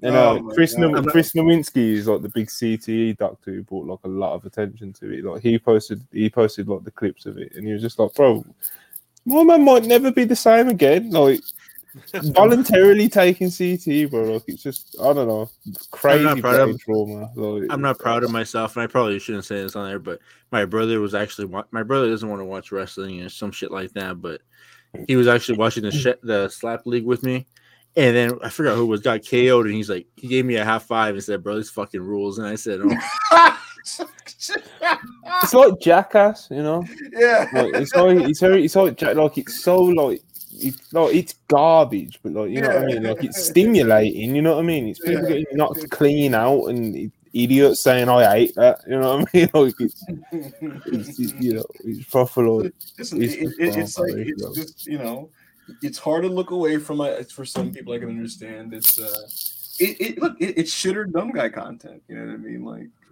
so, yeah. the same way you want to watch like a monster truck, just you know, you know, mow over or something or whatever. I don't know. It's I uh, don't know. but yeah, foot foot Warner what- Brothers what- discovery for the Yeah, day, you know. You know. What, what what else is in the news, Monty? Oh, you know what? First Yeah. of all, we've got we've got first because we haven't done it yet because Yeah. we was talking about brother Jay. Um, uh, like, subscribed if you haven't already. An Like the video, how, yeah, an hour in. Uh, please like the video, subscribe. Uh, we have had a couple super chats, but literally just a couple. If you feeling generous, feel sending some super chats too. Um, we've got one here from Far Five Triple Two, of course. Uh, two dollars, 2010 to 2014. Twitter was unreal. My mutual, my mutuals matured. Um, yeah, bro, people getting wild on there back in uh, you know, Every every social media was crazy. 2010. yeah, pe- people in general just on the internet, bro. It's just like don't look up any. Uh, you don't want to look up anyone's old tweets, Facebook posts. Lord help us if we ever saw people's like old MySpace pages and shit, bro. You know. uh, well, yeah, man, it's uh, world times, world changes, you know. Uh, Yeah. Rob, five dollars, appreciate it. It's funny because Dana said he started it because he saw vids with 350 million views and they only did 259k. It was gas though.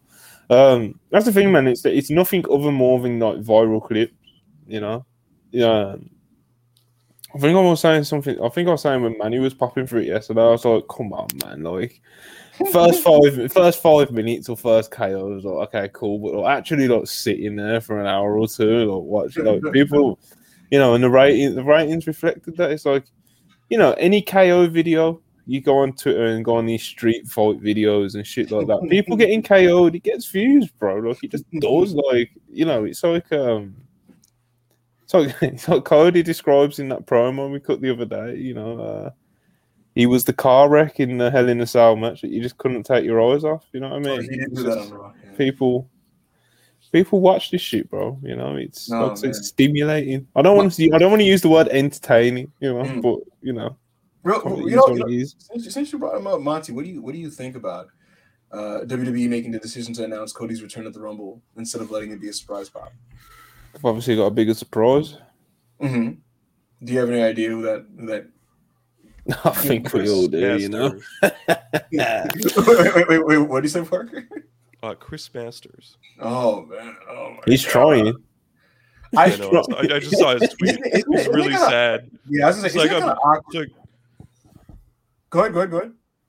no, it's like, he's he's just like he's like. I gotta be honest, guys. I haven't gotten called. I don't know if it's happening this year. I- Bro. I, I feel like it's really weird and awkward to see like the the forgotten 2000s WWE wrestlers trying to like shoot their own angle Where's to Every December and January, bro. It Bro. happens all the time. Bro, bro, look, Where's Ricky man. Ortiz? Jesus Christ, bro. Matt Matt Cardona, like uh he's gonna be at the Rumble, right? Uh, that's a that's a hangy exclusive. Um, but there's a period where that wasn't official, and he was just on Twitter like anything could happen in January. Gif of a countdown, like whoa, whoa, whoa. And it's like, all right, bro. Like, he was he was literally like creating his own hype to like, you know, like 97 likes on Yeah.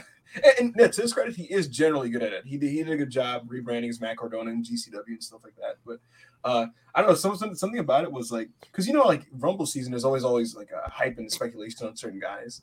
Um, but it felt like he was manufacturing his own uh, for himself, where it's like there weren't like all these tweets like, "Oh man, what if, what if Matt Cardona showed up at the Rumble?" Like, oh my god, like it was literally him making the tweets. Like a lot of people, a lot of people talking, a lot of people talking. Yeah, man, every every year, bro, around December, January, you get, you know, like the Chris, I like Chris Masters, you know, pop, me- pop the younger me, Masterlock Challenge, all that shit. You know what I mean? Beast, you know, it was gas Yeah. back then, times, you know. Um, yeah. Uh, when Bobby I don't- Lashley broke it, you know, it was, it was gas, bro. You know, go on, go on, go on. I don't really, I don't really have much to say about the Royal Rumble. It's here in San Antonio. I'm not going. Um, I, the only thing I gotta say about it is the fucking poster, bro. How do you have Ricochet on the poster and not Gunther? That That's all is, I that gotta is, say. that is interesting. He's not on the poster. No, he's not. He's he's in the Rumble match. That's that's interesting. Uh, Monty, would they be making a massive mistake putting Rock in the Rumble? Yeah, Yes. Yeah, I, I, I agree. I agree. no one's trying to see the Rock win the Rumble. I don't think. No. it's like, it's like Rock can just walk up to Roman, bro. Like, there's not many people. There's not many people that can just walk up to Roman. You know what I mean? Um, the Rock can do that, so he can he can just challenge Kevin Owens after the. Uh, no, he can challenge Kevin. Owens. He can just challenge uh, Roman after the match with Kevin Owens. Um, I don't know, man. Rock, put Peach in the comments and speak for yourself, Monty man. Why do you want Rock in the Rumble? Like, I want him at the Rumble pay per view. I don't need him in the actual Rumble. That's Cody's, I'm afraid. You know, that's Co- that's Cody's baby. That Royal Rumble. is. Yeah. Well, Cody's gonna wrestle Seth Rollins again or something like that. Yeah, you can wrestle him, but you're still winning the Rumble. You're wrestling him on Raw. I don't give a shit or whatever. Uh, he's winning that Rumble, bro. You know, we've lost Hangman. Tragic. You know. Hopefully he's back. Is the Rumble Probably- Saturday or Sunday? Like, next, like Uh, next Saturday or next Sunday? I want to guess and say Saturday. Yeah, I want to say Saturday. Mm. I want to say Saturday. But yeah, be coming in here with his WrestleMania talk and leaving on us. You know, bringing up. Go on, Well, Ibu. no, yeah, I'm not here to talk about the fucking Fed. You know? Yo, I, yo, everybody froze. I thought like Monty's internet crashed, and then it was mine. so, Yeah, I'm oh, man. I, I, I, didn't, I didn't, I didn't hear your answer, Monty. You want, you want Dwayne to win Rumble? Is that what you said? No. I want him at the Yeah, Rumble. I don't want him maybe- in the Royal Rumble, man. Yeah, yeah. I, I uh, that'd be a bad decision. Cody already is um one of those guys where they got to be careful with what they do because you don't want a, a 2014 Daniel Bryan situation to happen with Sami Zayn, where it's like whoever wins over Sami is like a protested victory. You know what I mean? Um, even though the current people who watch WWE, it's not the audience that watched it in 2014. So Sami they're can't more, go they're a far, more man. compliant crowd. You can't have him go far. No, You can't. Uh, you can't. they, they can't go a certain in. way, like- otherwise, you know, it's going to be an issue. yeah, you can't. You can't go to like the last four or anything like that. Like you can't. I'm, I'm, I'm like, I'm pretty like concerned at how convoluted it's going to be when they split these uh, world titles because it's going to happen, and, and I, I don't know if there's any clean way to do that that isn't really stupid. So, you know, there's no, bro, there's no way. There's there's, literally no way to split the world titles that isn't really stupid. The only way it's too late to do the other. The, the two you could have done like he defends one in the rumble, but like you can't do that now. yeah, And even then, that, that even though that's not stupid, it's like it's not exactly. that- you that's- know, that's- it's that's not all right. exciting, is it? You know. Uh, Um, a rumble Ah, I don't know, is, man. is okay, but yeah, it, it, it's they're gonna do some stupid like DQ somewhere, and like Adam Pearce is gonna be like no, he, he was getting that Chris. after innit, bro? deliberation with Uh, the world. So look, he's trying to do his bits, and you know he, he doesn't realize he's, it's not cut, he's coming cutting in and out. You know, No, it's it's just not happening, bro. the things that we put up with at the Wrestle Purists podcast, man. You know, we just want to talk. So I just want to talk Jay Briscoe a bit dynamite. Got Ibu doing his robotic internet impression. I, Uh, hate, I hate him. Darren Walker, five pounds. Who do you think wins the women's rumble? Any surprise entrance in men and women's rumble matches? Uh, Rhea, yeah, I've been I've been strong on Rhea for like three months. like I don't watch the show, but Rhea, ever, ever since Rhea came, ever since Rhea got cleared, I was like, yep, she's winning the rumble. And uh, I've not seen anything to sway my decision any other way. To be honest, uh, Parker's voting Rhea. I'm sure Manny doesn't care. Molly's gonna win the rumble. You go, we'll go Rhea. You know Summer what I mean? Back, back up Hangman has, you know, passed in, uh, passed out the stream yard. So maybe he'll come back, maybe he won't, but we don't need I him. hope. Um, I hope not. He's uh he's not normally the internet guy. That's normally Chris's gimmick, man. What are we doing? What are we doing? Royal Rumble. The Rock's coming back. You know, I'm probably by far the most excited person here for it. You know, you know, it'd be good to see Dwayne back. See what he see what he's made of. Roman Reigns, The Rock at WrestleMania. It's big business. I'll be. I wish we could still see like pay per view numbers and shit, man. You know, see what how much of a draw he really is and shit. Don't you have the Observer? Dave can't even Dave can't even give you estimates or nothing, bro. You can't can't do shit. Can't get those peacock numbers and network numbers, man. It's The only thing I might do for Royal Rumble weekend is I might go down to that fan store and see what's really going on down there. what does that mean, bro? No, what's really going on down there? What does that mean? Just want to see if there's people there. Mm, I think there will be. They've sold forty thousand tickets, so quite You open the- the They open the store on a. Thursday. Maybe walk around seeing an Alexa doll. How close Yeah, is right. it to you, man? Like, if you wanted to drive there and get into the car park right now, how long does it take you? Oh, shit. 25 minutes. 25, Is is that- Just go, you man. gotta go to the show, dude. It's the Royal Rumble. like, just go, bro. Like, I can't be a part of Cody's uh, future Observer Hall of Fame vote, man. They're gonna be like, how many tickets did he move? And I'm and they'd be like, how much? You look how much tickets bro. he moved for the Royal Rumble. And I'll be like, I, I was a part of it. I can't do it. You just you can Ibu's just messaging blame, you us. can in just blame in the rock. Wrestle- Yeah, You Ibu's blame The Rock. messaging us in the Wrestle Purist chat. Like, did we? Cr- Where is, what's he? Hello? Hello, oh, hello, hello, hello. There's a did we crash? He always, no, bro. He Does it never thinks it's just him. Yeah, we can hear you, kind of. You sound like a robot. You know what I mean? Wait, struggling, where- brother. do, does anybody know where the Royal Rumble, like which arena it is? But you you just said In it. the was- Alamo Dome. It's the Alamo Dome. Okay, that, that's even short. It's like a 20 minute drive, five minutes less. Yeah, bro, just go, man. What's it? Bro's taking this strong stance of like, like it's a rumble, man. Who Like, cares? It's, a, it's just go. bro, especially me being me being a uh, you know British wrestling fan. It's uh, What Bro, the you fuck just- did they do you at guys the never had a Al- chance to Alamo. Dome? yeah, the Alamo Dome. They just said that Spurs just played there. For the first time in Yeah, but but that's that's not their. 20 years. They play at the AT&T Center, Yeah, so but they, they used to do play do? at they, they used to play at the Alamo Dome, and they wanted to break the record, so they finally decided to do it after 20 years. The Spurs don't have like like San Antonio does not have like a football team. They like We the they- Commanders. They, don't. Oh, I'm sorry. The the the San The Antonio Commanders of the former AAF that's folded for three years. It's actually the XFL now. Oh, Johnny Man, Johnny Man, Johnny Manziel's our quarterback.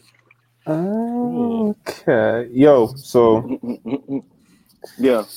uh, should we talk about this Vince thing, man? Because it is obviously it's a huge What, story. what, but it's, what, what specifically about it? Like, what, what, did we miss an update? What's going on? there was a settlement.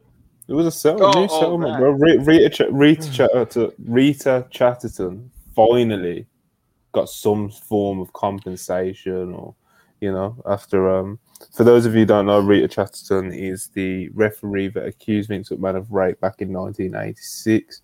Um, I believe the did the case ever go to court back then?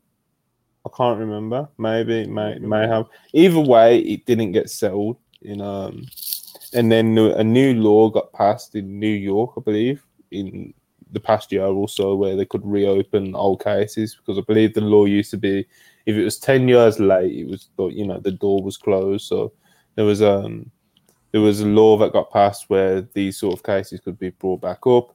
Rita Chatterton's lawyer emailed Vince McMahon's lawyer saying that um, you know the, she's going to pursue this and she's demanding a settlement of I think it was close to just under 12 million.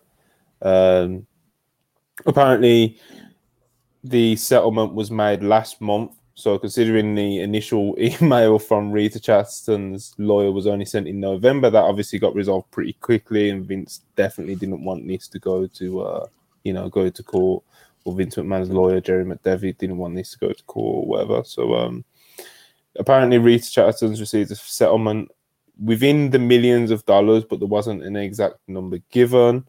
Um, what else is there?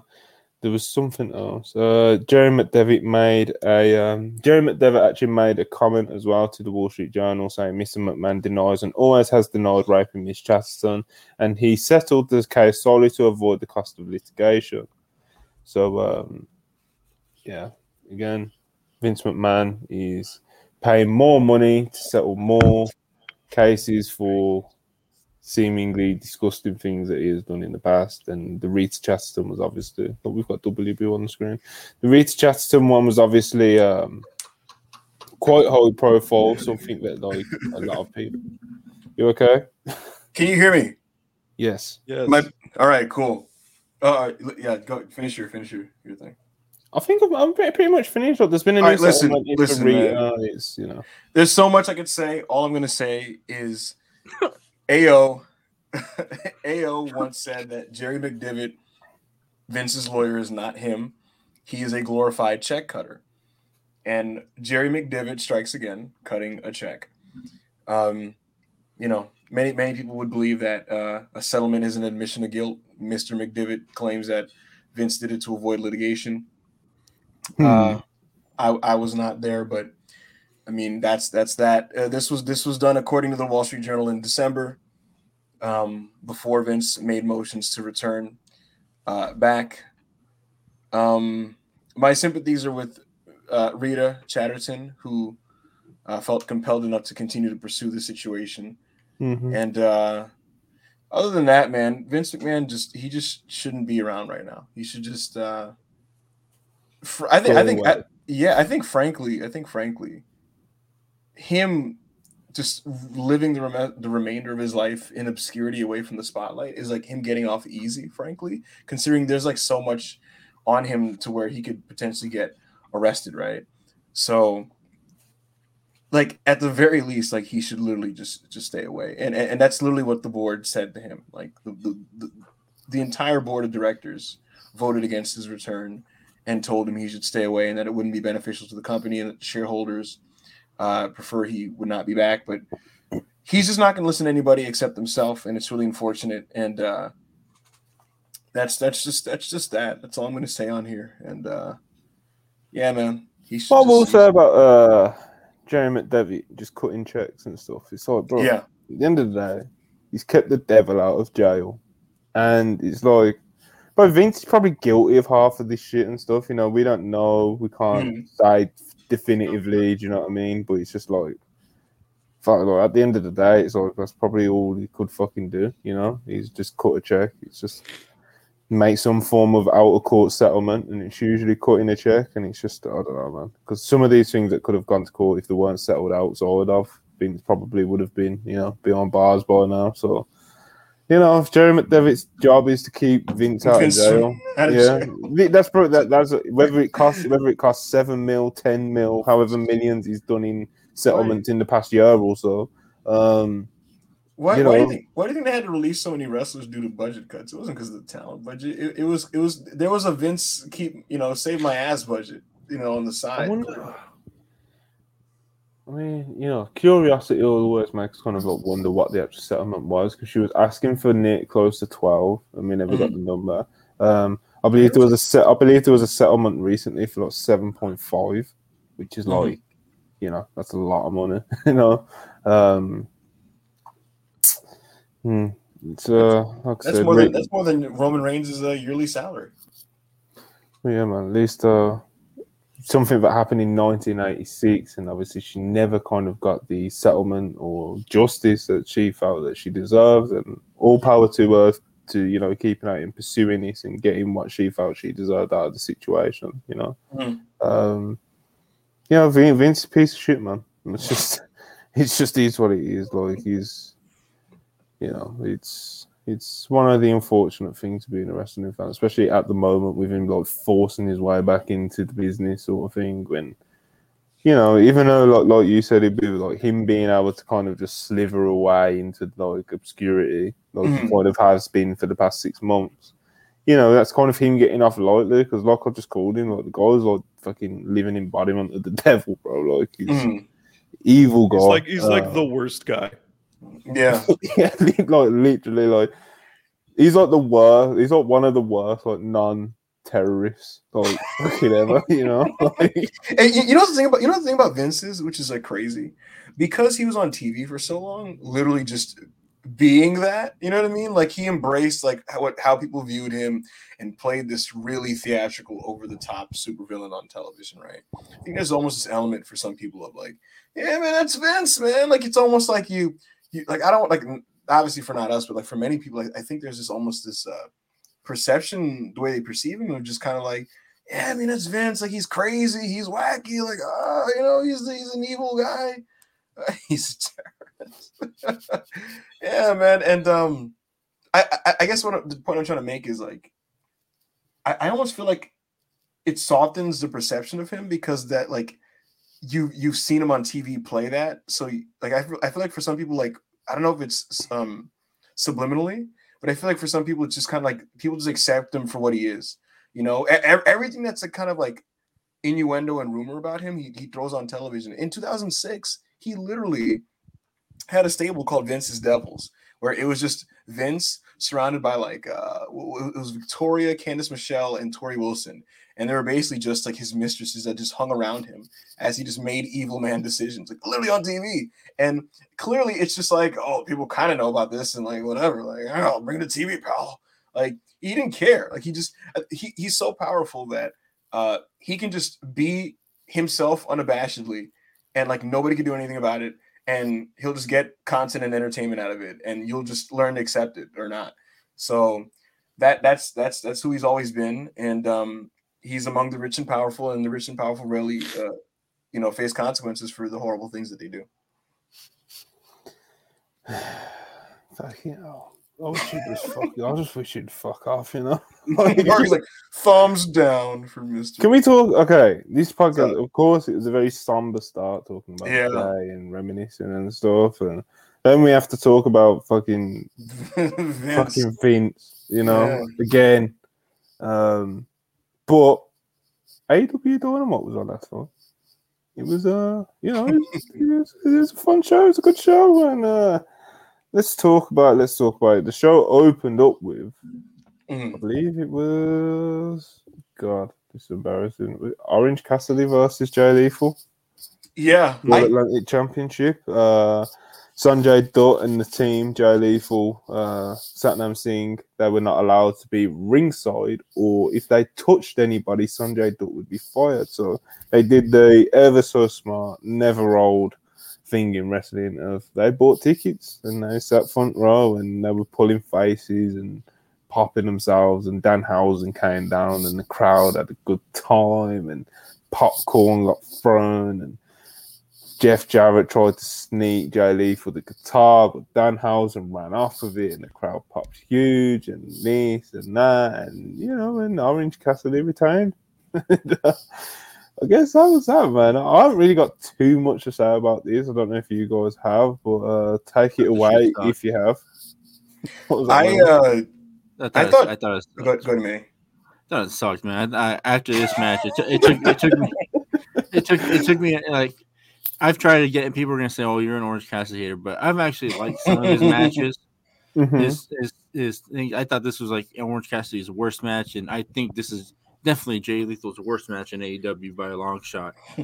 and I, it took me out of the show. I started watching the Mavericks and Hawks game until Danielson and Bandito came on, and that, I switched the TV onto that. So I missed everything between whatever happened. I missed him. I missed all that, but man, I just thought it was bad. I uh I actually to be honest with you, Monty, I kind of struggled with this dynamite until Danielson and Bandito. Um yeah, Hmm, uh hmm, hmm. specifically the opener specific Parker's like you motherfucker. Are we going for You say a No. fucking single thing about fucking Darius Martin. No, no, no, no, no, no, no. I'm not gonna do it. Listen, no, the opener. Um, I just kind of had a hard time paying attention to it. To be honest with you, it was really. It, it- it felt like, it just felt like the embodiment of Rampage, like just thrown at the beginning of Dynamite. Like, do you know what I mean? Like, it just felt super rampagey. You know, The just like order a- was weird. It was weird that they Yeah. led with that. That's what I'm saying. And so it just kind of felt like a fillery Orange Cassidy. There's a lot of just shit happening on the side match I- i- in the same vein as like a Rampage main event that like you I feel like this probably should have opened with the books, you know. Uh, perhaps um yeah, hit hit the books music first, so that's the 1st Mhm. thing, yeah, rather than like Orange Cassidy or whoever it was. yeah um, um yeah I not much to say about the match itself um Jarrett is a good heel I understand why they keep him on television him feuding with the best friends is I mean that you know that, that's something that's a program that that's that's fine that's fair um yeah that's really all I got to say about the opener so. Yeah, it was, you know, nothing, nothing crazy, you know. Uh, okay. Would have been better Next if Jarrett was in the match. Oh yeah, so after the match, obviously Cassidy wins, and the uh, what's that? What what do we even call it? Team Jarrett, you know, or what do we even call the team Team- awesome. team awesome Okay, so Team Awesome all get in the ring, and uh, you know they're they're gonna do some damage, but they know that they can't because Sanjay will get fired.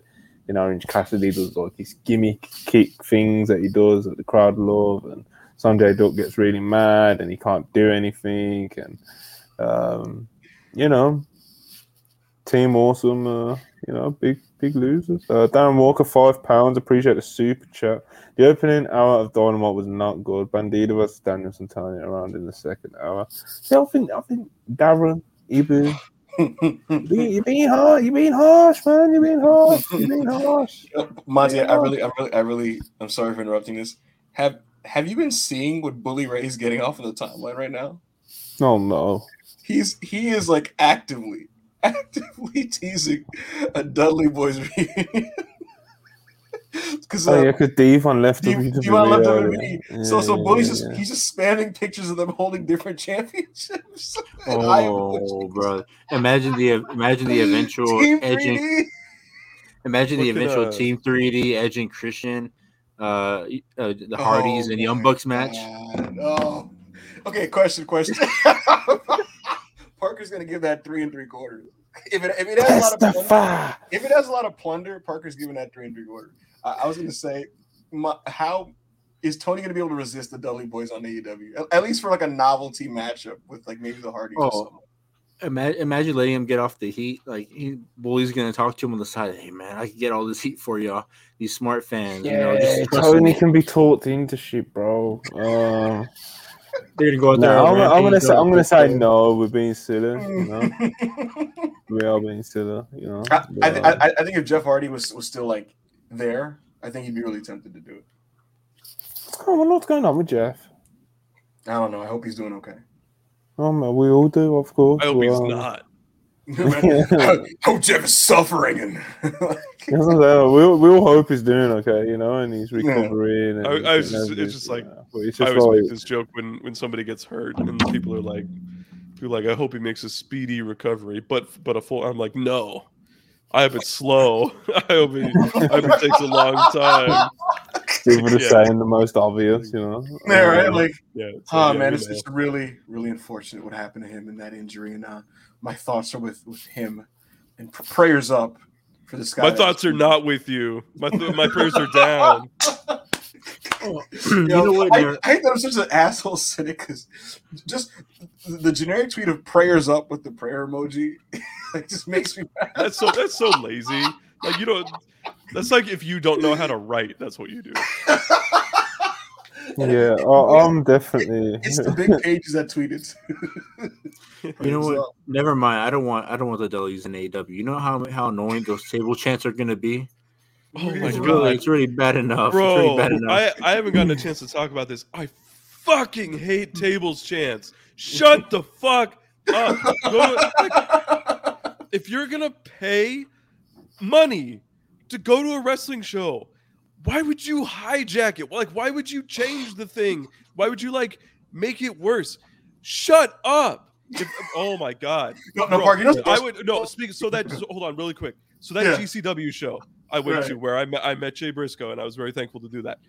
They um there was a uh, an extreme match earlier on in the show. I think it was just like an extreme scramble. I want to say I don't remember what it was, but um the crowd chanted "We want tables." And they did bring out a table. They were very annoyed about it. I can't remember who it was specifically. But then somebody in the crowd got a few people to start chanting like, "We want fire!" We, and, and GCW has done fire, and the referee fire is beast. ran out of the ring, got in the fan's face, and was like, "Shut the fuck up! Stop doing that!" And I was like, "Whoa, you're a hero!" It was so good. Because he so knows good. he knows if he didn't, the boys are going to be tempted to just bring out fire, un, un- like unplanned. No, it's because he's like, these people are not going to give you fire, so please do Oh. not chant fire loudly on my show.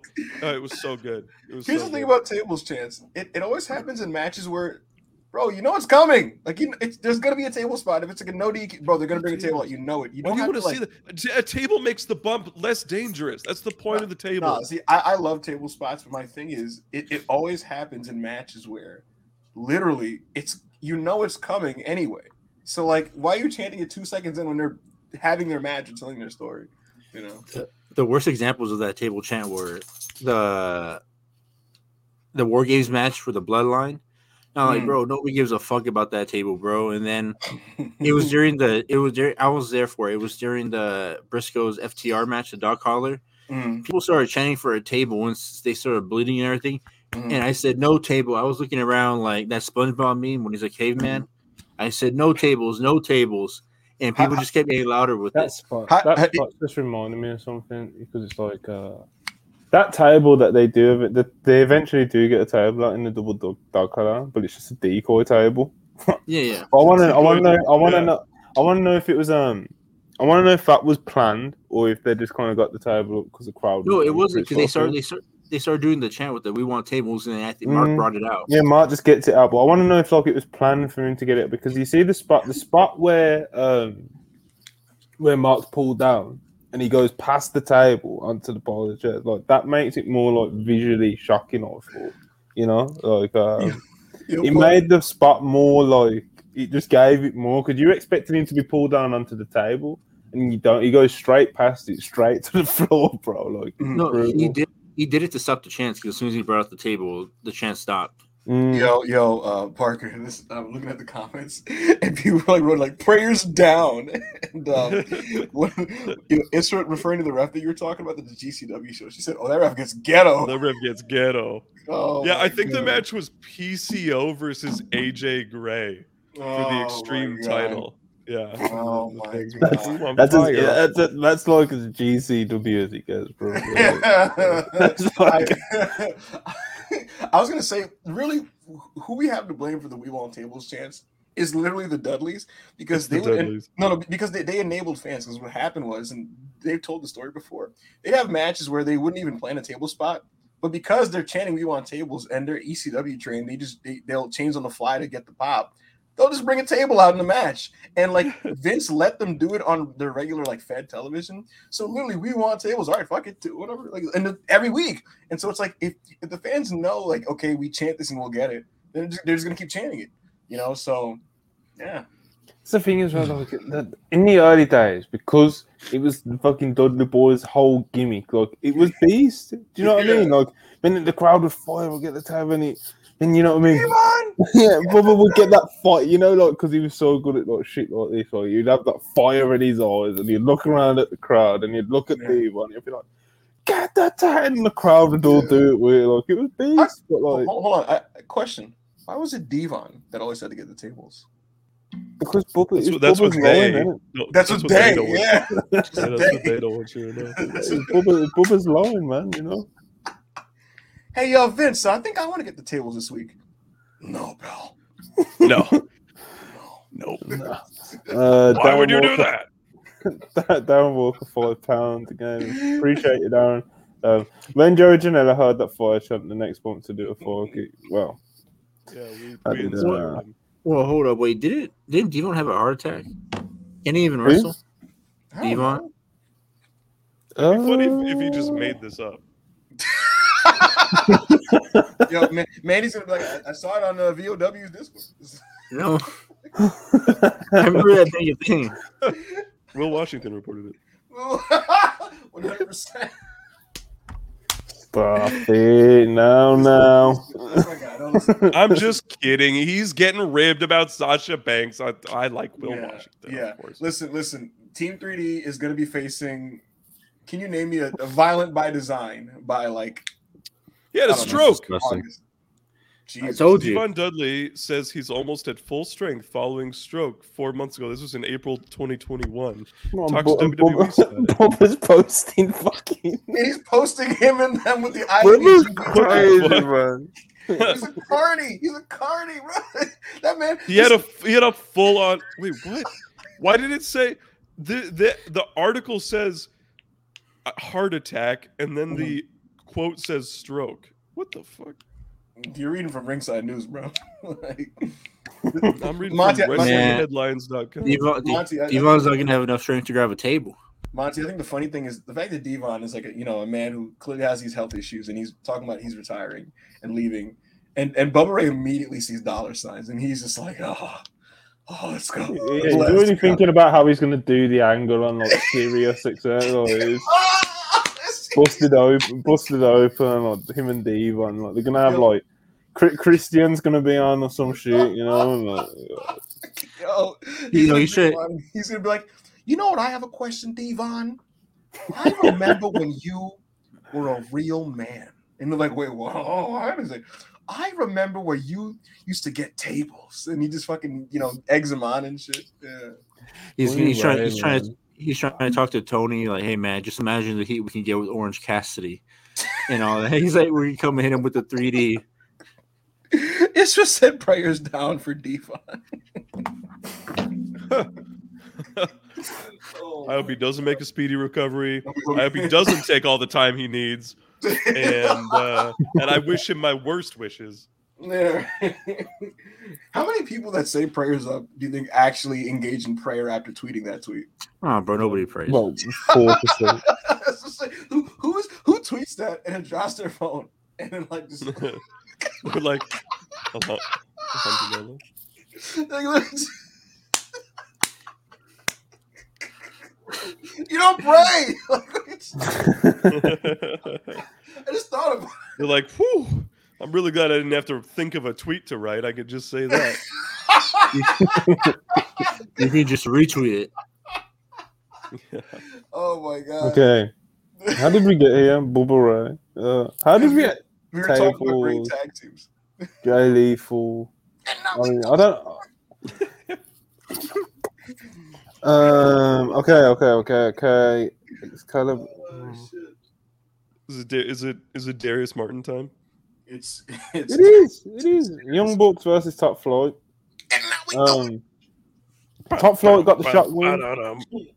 I think this match was pretty much as expected. You know. Um. This is great. I love this Yeah, match. This yeah, great like, match. As expected, man. They delivered what it said on the tin. Um, no, because the top flight got the surprise win, which is great because you know the, the top flight have been quite a featured tag team on Dynamite recently, and like you know they've had two matches against Blackpool Combat Club, and they were extended great matches, but obviously they lost both of those. So it was cool to see them get a win. It, Monty, it wasn't a surprise. If you actually followed the storyline, you knew, you knew they were going to get their big win. Well, this, this is the thing. Uh, after Top Flight one, after Top Flight one, I wanted to do a victory lap and be like, I called it, and then I realized I didn't actually say it to anyone. You know, and it was just like fuck. But uh, yeah, I said, because as as the match was heating up, I was like, hold on, Top Flight could really like do a win, and it wouldn't hurt the books at all to lose this match, you know. And it was just kind of like, then it just happened, and it was like, fuck, I should have should have logged it somewhere, you know. Should have done a tweet, you know, for the history books. up. Well, well, to be fair to the Young Bucks, they haven't had a tag match in a while. You know, they've been working. Yeah, exactly. Yeah, exactly. They're a little That's what I was rusty. Yeah. Cause they can, that's literally what they'll go with as well, like kayfabe. like they'll be like, yeah, well, you know, books. It's uh, they're used to the trios environment recently, and uh, how they're gonna cope without Kenny Omega. So uh, yeah, man, it was good shit. What did you? Um, did you check out Darius Martin back Hangman? What about Darius Martin? Yeah. Did Is he? Did I Would wa- you say he's him? Um, I thought that AEW did what they needed to do with the result. Like, Hmm. I gotta, I gotta go to a different tab. This Hmm. is freaking me out. Listen, man. Um, AEW does the formula of young guy gets a lot of offense in loss all the time, and I think that sometimes you have to make the upset like happen to uh, tell the audience that they can happen. Because at some point, everyone just kind of gets used to that formula. Oh, just shit. like you know what I mean. They get a lot of what happened. Oh shit. Okay, yeah. Look, man. I, I think that sometimes, sometimes you need to have them go all the way. You know what I mean? And um, I, I think it was the right time because you, you think about this, they had really good showings against the Blackpool Combat Club, right? Um, we were getting to the point where, like, you know, it was time for them to get a genuine signature victory. Um, they won the Trios Battle Royal on Rampage a couple weeks ago. And so this perfectly cleanly segues into uh, Top Flight and AR Fox having a, a, a Trios title match with uh, Omega and the Bucks uh, whenever that happens. And so it's just another notch on the belt for Top Flight. It seems like they're very much primed and ready for a big year. Um, you know, hopefully Darius can stay healthy so that this can happen because it clearly it was set to happen, you know, a year ago, but it couldn't. So, um, yeah, man, I thought the match was good. I thought that this was the right booking result, and now we're going for a ride. now, now we're going for a freaking ride. Yeah. Now I'd say before we weren't, and now, oh, we're going for a ride. We're going for a ride now. Like we're, we're, going for a freaking ride now. All right. Mhm. We're going for- Uh, no, I thought this match was great. I thought it was a really, really good match. Uh, I love top. I am a believer in like, you need like I I think even AEW should work just a little bit harder in making like really inspired booking decisions, if that makes Right. sense. Like Right. it's obvious. Like I think for ninety five percent of matches, just about everybody who's watching knows who like the quote unquote right winner should be for the story they're trying to tell, or for whoever's like higher up in kayfabe or whatever like that.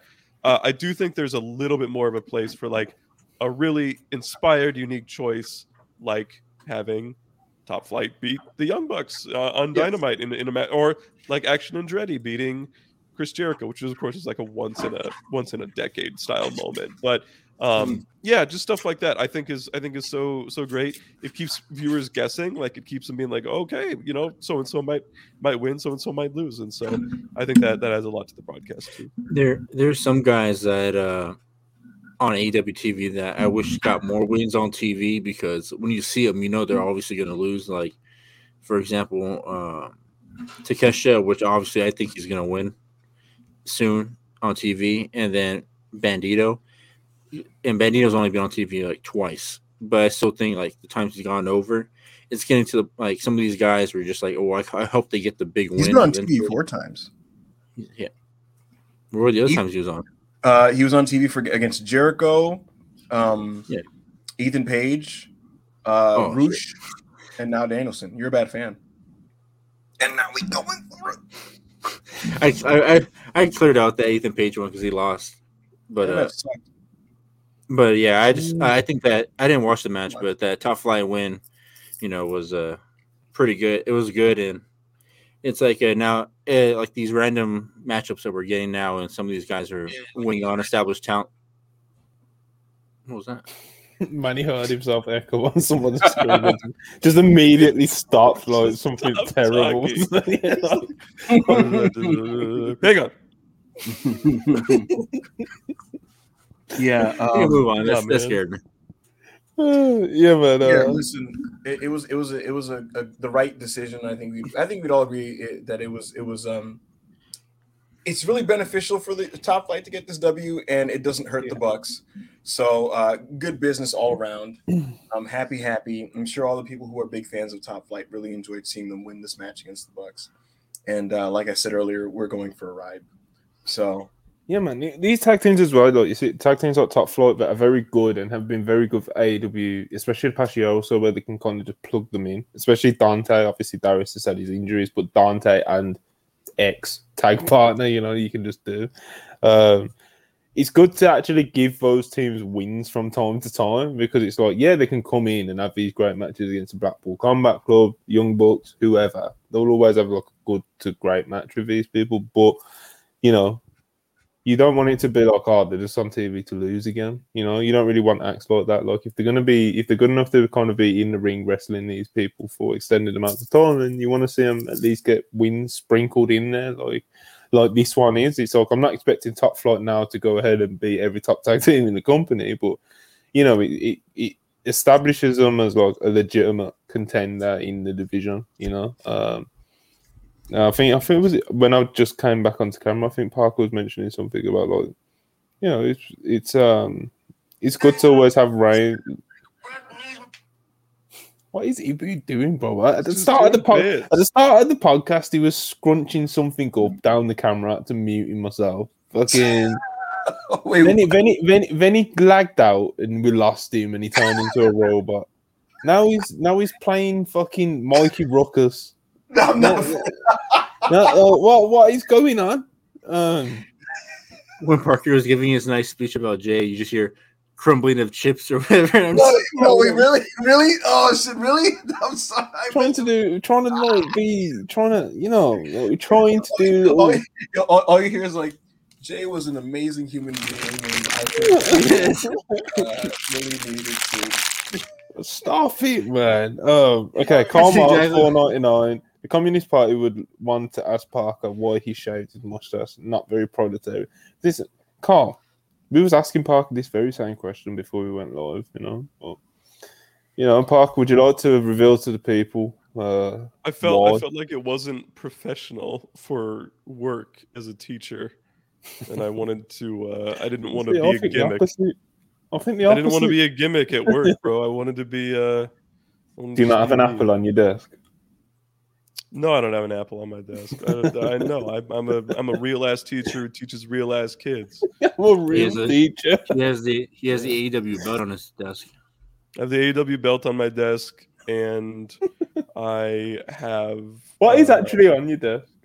What is on? the Well, AW I belt? share a classroom. What's on my desk is like a is like a few bins of like pens and pencils and stuff, and uh, like tape and I have, there's I have a filing cabinet down below my right where I Whoa. keep a lot of in, important information. Uh, I have what do I have? I have like a trans flag uh, because a student gave me cool. one, and I was in, and I was That's like, yeah, I'll put it, I'll put it on my desk. Um, I don't know, just like other like random crap. Kids, ki- I, I let kids Kids sit at my desk a lot of the time. I don't, I don't store stuff there. I'm usually teaching like away from my desk. No stardom belts, bro. I will never buy a belt. Are you kidding me? I will never.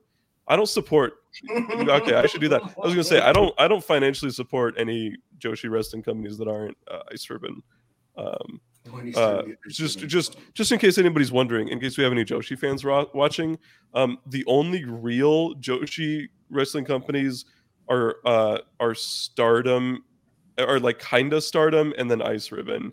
Um, the the the list of non-real Joshi wrestling companies is TJPW, Oz Academy, SEAdLINNNG, Marvelous, Sendai Girls, and then there's like off on its own. There's Pro Wrestling Wave, which is sometimes kind of funny. Um, so that's kind of the the situation there with, uh, with Joshi. You it, yeah. That's the official, factual objective tier, list. tier, of- of- tier of- list of Joshi wrestling Yeah, Joshi. Parker, when you're teaching, do you have a Eighty percent of them can go in the bin, according to Parker. Since we've got a little bit of like just you know, you know, we just we're just here, you know. Uh, Yeah. What is it about Ice Ribbon Parker? Like, what you know, is it is it like um is it how you imagine like mine and like Manny's connection to Ring of Honor's like, you know? Like it's yeah, even though it's little not the bright lights, it's got tremendous workers and people that you can connect to and unique characters and stuff like that. Like what what what is it about Ice Ribbon that you love so much? It is genuinely that. It's a combination of, I think, uh, in you know they both sort of retired on the same show last year, but uh, Tsukushi Haruka and Tsukasa Fujimoto, I genuinely thought were the two best women's wrestlers in the world when on the day they retired. Um, Mm-hmm. Tsukasa may come back, but she's currently pregnant, so maybe she will. Congratulations! Uh, yeah. her. So I so I mean high level like high level stuff. It's also the Joshi company that is like most endorsed by Manami Toyota. I think that should stand for something. Yeah. Um uh they're but they also have just incredible like chemistry. You know how when you watch a wrestler and you're like, okay, this person put is not the most athletically gifted person. They're not going to be maybe a top star in the best promotion in their, you know, whatever. But this but these people put so much like thought and care into what they did and creativity that it was like I, I just I, I just adore them for it. That's Stardom. Stardom does dojo shows every single Saturday at noon their time uh, for about 40 people. And they have had some of the most compelling and funny and creative wrestling matches that I've ever seen. Uh, they're in an actual wrestling ring, so they're better than Choco Pro Gatoh Move, which is also not real. I forgot to mention them. Um, I just I just adore Ice Ribbon, and not only that, they've they've lost like literally probably their top eight wrestlers in their company over the last two years, and uh, they're still putting out cranking out great shows like the New Year's Eve show, the the Yuki Mashiro retirement match against Suzu, and then Saori Anou versus uh, Asahi, who's my favorite Ice Ribbon wrestler right now for the title, was absolutely fantastic as well. So yeah, I adore I, I adore Ice Ribbon. I think it's uh, I think it's the best promotion in the world. Pop. We got Ribbon Mania. of- Jamie putting Ribbon Mania over in now. So Ja- Jamie, I know Jamie. You know he's not he's not a fraud Joshi fan. Right. Jamie watched Ribbon Mania. You know what I mean? I know he did. He's good Mhm. like that. You know. But yeah, Speaking man. Anyone of thought and ahead, creativity, we had Yave Bryan Danielson last night. we do. This is so good. When he was on when he was on Bandito's shoulders and he and he and he started shaking his hand like this, like he was gonna like like verbally tap out with his hand. I was like, this guy's a pro. He, he, he knows a little thing Listen- about wrestling. Listen to me. Listen to me. Listen to me. Listen to me. Listen to me. I want to listen, but we're kind of skipping a few things. What are we skipping? I mean, what? We're skipping what- Ricky what do you- Starks and Jake Hager. What are we skipping? What are we skipping? purple hat? What are we hold on, skipping hold that on, hold on. What is this where we got the Renee promo as well? See, With Yeah, Heyman? Okay, that was Uh, that, that and was Renee good. Lore. That was that was that was good. They very subtly played, opens the door to a lot of new story possibilities. The acting in it was quite good, in my opinion. Um, very much this kind of like awkward, uncomfortable thing between two people where there's obviously a clear conflict conflict of interest here, but Hangman being a respectful babyface is still trying to check on Moxley while feeling awkward about the situation. Um, it looks like he wants to reunite with the elite, and that's very interesting.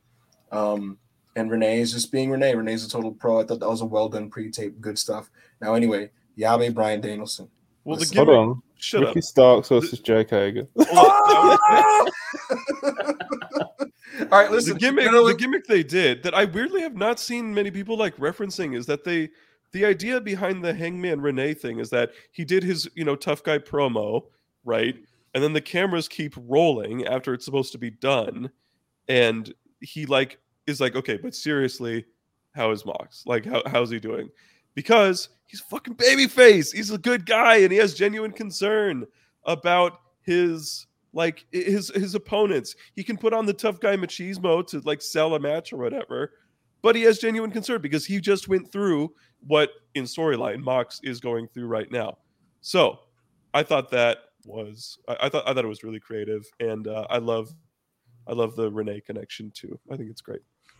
You Rob's know, being there's a better annoying in the comments right now. I want to mute him. Is he having a? Is he spazzing out?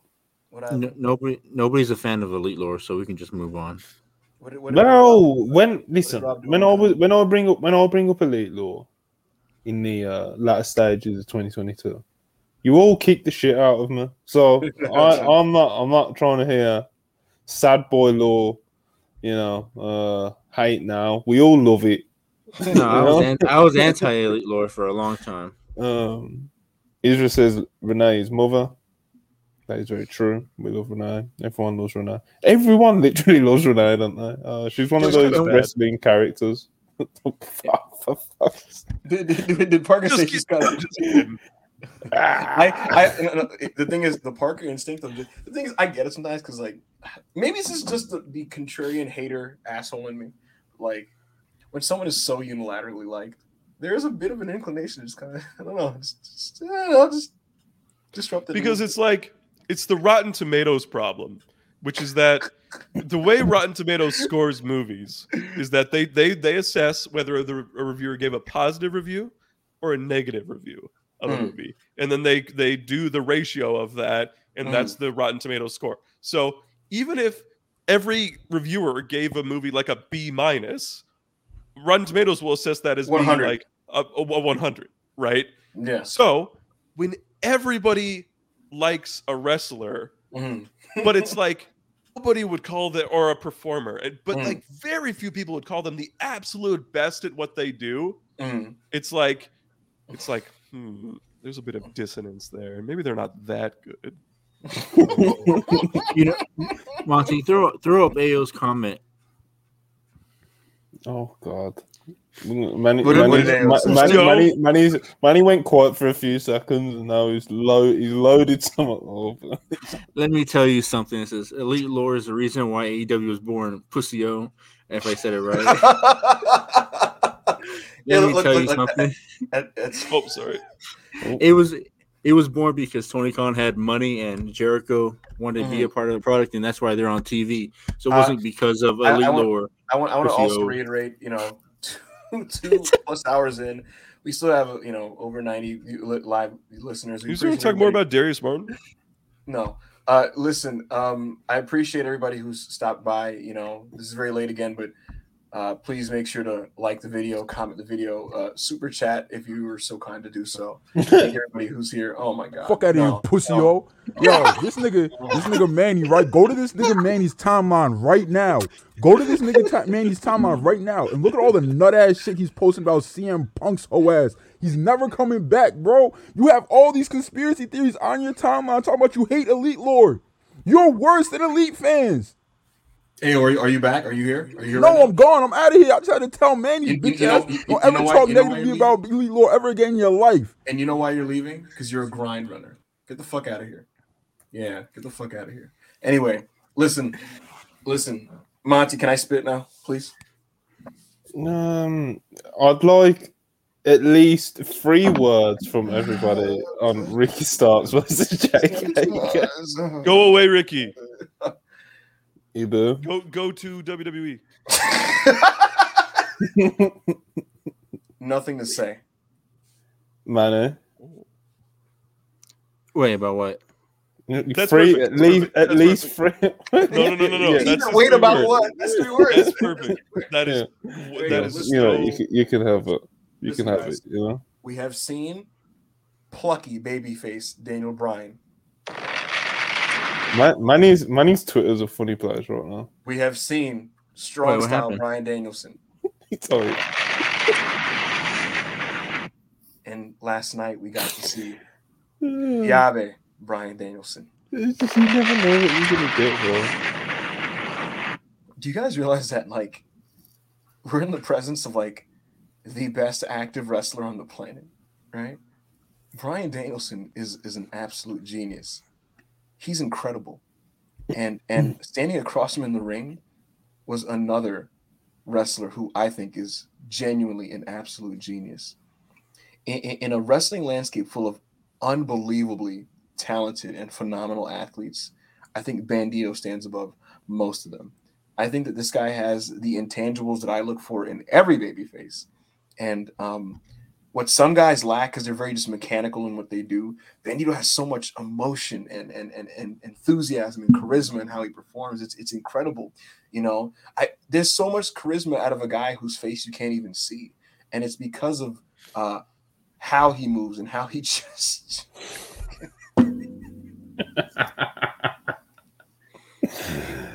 Uh, just just saying. I Oh, man, I was on fire when I came out with the Pepsi Road, the Kings Road. Man, that was awesome. Manny, Sometimes what on on the one about the was it about the Vince sale? I don't remember. What compelled you to include the stock price in the in the background of the Photoshop? Uh, because I made I made that graphic for the Unpurist guys and they didn't use it, and that was the same day the stock went up. So I decided just to keep the stock up in the background while I put them in It was hell. So perfect. Oh my god. Uh, cause he's a he's a creative, you know. We've got a couple of super chats before. I'll let EB continue his uh his love letter to Bryan Danielson and Bandido. Uh, anyway, Karl Marx four ninety nine. I Karl Marx would like to also ask uh EB to be the official pointless essay writer of the Communist Party, and Manny to be and Manny to be the official Lucha Mask collector. I mean, you know, uh, send send an email and we'll talk business. You know what I mean? if you if you pay me enough, I'll I'll become a communist. Oh, uh, Well, you, you don't have to pay me. I buy, I buy mask every week. My my big muscle lawyer man, my teacher, my whoa whoa oh I'm teacher. Oh shit, Regal. Appreciate the one ninety nine, Regal. Yeah, right. You, know? you kind of missed the AO, kinda. I guess he wasn't really. He wasn't really here. I don't know if you tuned on and he was on your screen and you got excited, but he wasn't really here anyway. So you know, he just Yeah. came to shout. He just kind of shout This is a coward and he's a grind hunter. At the end of the day, have you noticed he's never shared podcast space with me ever since I returned? It's because he's afraid of me. Mm-hmm. And, and not only is he afraid of me, he knows that I have veto power over anything he does on my podcast. And and let's That's not crazy. make any any mistake. This is my podcast. And That's so, uh. Ayo, if you're still listening, I hope you wallow in uh, a, sea of your tears, uh, knowing that all of my favorites are better than your favorites. And I have to say, Ibu, yeah, even though I'm cutting your promo short, they're just not hitting the same as AO's, brother. You know, you I- need- you're not. There's not enough fire, or you know what? it- You know what? it- there's not- 'cause there's you know, you no- know what it- you know what it is. You know what it is. try to do this slow, calculated, smart man's eye. I, I don't like it. You know what I mean? A- AO's, AO's really selling this program, and no I'm not- wonder I'm he's not not showing up. scream. He's, I'm not gonna the call scream. outs, I'm not gonna call outs scream. you don't need to scream. Just I'm not gonna scream, man. You know what I mean? Yeah, I'm not gonna... bro thinks he's Jake the Snake. You're not. You're not him, bro. you call yourself a, yo, a victim of your own greed. Start talking like shit. Nah, because because here's the thing, man. I'm not a promo. I'm real. You know what I mean? I don't gotta do promo. You know what you see is what you. It's just the truth. It's the truth. I don't got a promo. I'm not a gimmick. You know, Ao's a gimmick. This is evil of Russell Pierce. I'm not Hollywood Hangman Adam Pierce anymore. It's dead and gone. You know what I mean? Grown up. All I- Yeah, all I gotta do is walk up in this ring. At Backup Hangman on Twitter. All I is walk up in this podcast and do what I do because that alone sells the show. If AO wants to be a gimmick, then be the gimmick, but also show up and come get the smoke. But he can't get the smoke because he's afraid to deal with me. Because at the end of the day, other than screaming cry and, and and and muting me or talking over me, there's nothing he could say that refutes what I say. And furthermore, my faves are better than his faves. So until he is willing to step in this ring, then he can sit Who the are fuck your out. fav- Who are your faves, Ibu? in general. Yeah, who, when you say your faves, or who? Because Currently- with, A- with AO, with AO, we know he's talking about the elite, yeah. uh, Swerve when he's on fire. Um, who else does Ibu, Who else does AO really like love off? Uh, Will Ospreay. Uh, whew, Bianca. yeah, I, I love Bianca too. Yeah, that's like, that's like his main Well, why go-to don't you come together over that? What's up? Why don't you come together over your shared shared appreciation of of Miss Belair? I don't want to. Okay, Ibu, go Yeah, top Turkey, five. Top, who are your five faves? You know, Currently? yeah, right now. Oh man. Okay. Do it real quick. First people that come to mind. Don't No. think No, no thinking. No. Punk Thinking. Daniel Punk Danielson Dax. Um, Punk's dead. No, he's not. He's Phil Brooks. Funk's not active. Funk's not active, bro. You can't have it. You You said count Phil him? Brooks. Okay. Okay. Okay. Okay. Okay. Okay. Bryan Danielson, Mm-hmm. Cody Rhodes, Mm-hmm. Dax Harwood, Don't say fucking Chad Gable or some shit. Walter. His name's Gunther. Actually, yeah. You Uh, ignorant piece of shit. Uh, this is like a five-way tie. I don't. I don't know, man. Um, I feel like I'm gonna forget somebody. Um, Roman Reigns. No, uh, I, I, I like Roman. I, I I do like Roman. Oh, I, I Um, love Roman. yeah, He's yeah, a but- but. Listen, listen. I would have put Eddie Kingston, but but him screaming the poor old legends of the sky took him out of my top five. Ricky Uh, Dawson. Bro, that put him higher up. That put him higher up for me. Nah, nah. Um, God, I'm gonna I'm gonna just go with the easy comfort choice and say Rey Mysterio for now. Well, Don't make that face, Parker. Are you kidding me? No, Rey, I, I, I like Kidding Rey, man. Rey, Rey makes Rey's a good. Rey, yeah, Yeah. Rey makes me like know. I don't really. know Rey that. makes me like really like. up. Rey makes me like really like almost unexplainably happy just to kind Yes. of like see him. You know, Yes. and he just comes out and he's all little and he's still Rey and he's just Yes. like and he's still a beast in ring and He's it's all just little. like In in October, all I had in wrestling, American TV wrestling, was my three and a half star Rey Mysterio television match. That's all I yeah, had. That's all I had. all it- it's a nice six minutes. You know That's I all I had. Literally. He'll have a good. He'll have a good cut off spot, and Rey will do his comeback. Dynamite, and, Dynamite know, was, was Jericho controlled, and you know, Raw and SmackDown are Raw and SmackDown. So, yeah, man, th- those are my faves. Uh, Jesus Christ, Ugh. Bandido's up there, man. A bandit.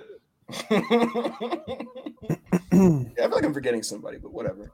Um, anyway, anyway, bro, guys, guys, guys, Bandido, man, this guy is ridiculous.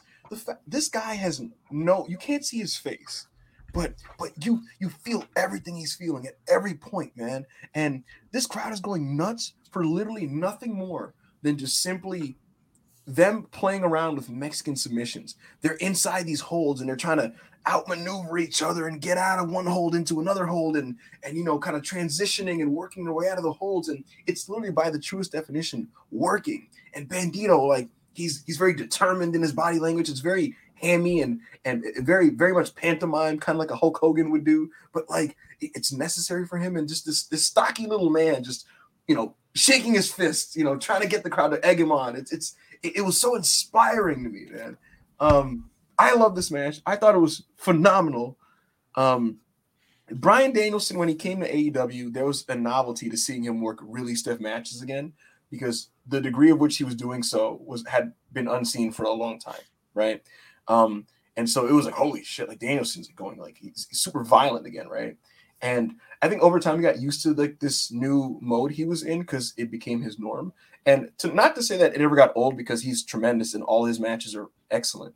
Um, but it was nice to see him do another thing again, you know. And so the, it's it's clear now why he wanted to work with some luchadors because there's clearly like this been he's he's a genius. There's clearly been this like mindset of things he wanted to try, right? And so being able to do that and do the Romero specials and the Magistral cradles and all that type of stuff, uh, it was just majestic, you know. And Bandido, man, him and Takeshita, that is gonna prove to be. I mean, unless Tony Khan is an absolute moron and fumbles this, I, I would hope he's not in this case. Um, that signing back to back of Takeshita and Bandido is powerful. I think that their ceilings in AEW specifically is higher than anybody else in their age range. It's like astonishing. And there's all a funny one though, man, because it's all because because of the, the um the uh yeah. How much is the he? how- No, it's not frequency, even that. Like, just like how much is he going to be around? And Right. like, he's got his other promotion that he seems really focused on. He still wants to do his Mexico dates. You know, he's uh, That's the tougher one for sure. he's probably going to wrestle like six times a year. You know, uh, in AEW. So it's like And you know, it, it kind of sucks because he he rather just do he rather be a big match wrestler, which is unfortunate for. I mean, it depends on how you look at it, but because I wish he was around more, but at the same time, he's only gonna be here for six matches or whatever, and they're all gonna be big. So I mean, I, I do agree with Heyman that I I think him and Takeshita are the the only foreign wrestlers I can see right now that actually could be world champs on AEW, and and nobody's gonna care because how over they are. Like I can't like the, the way that Bandido gets these crowds behind him is so insane.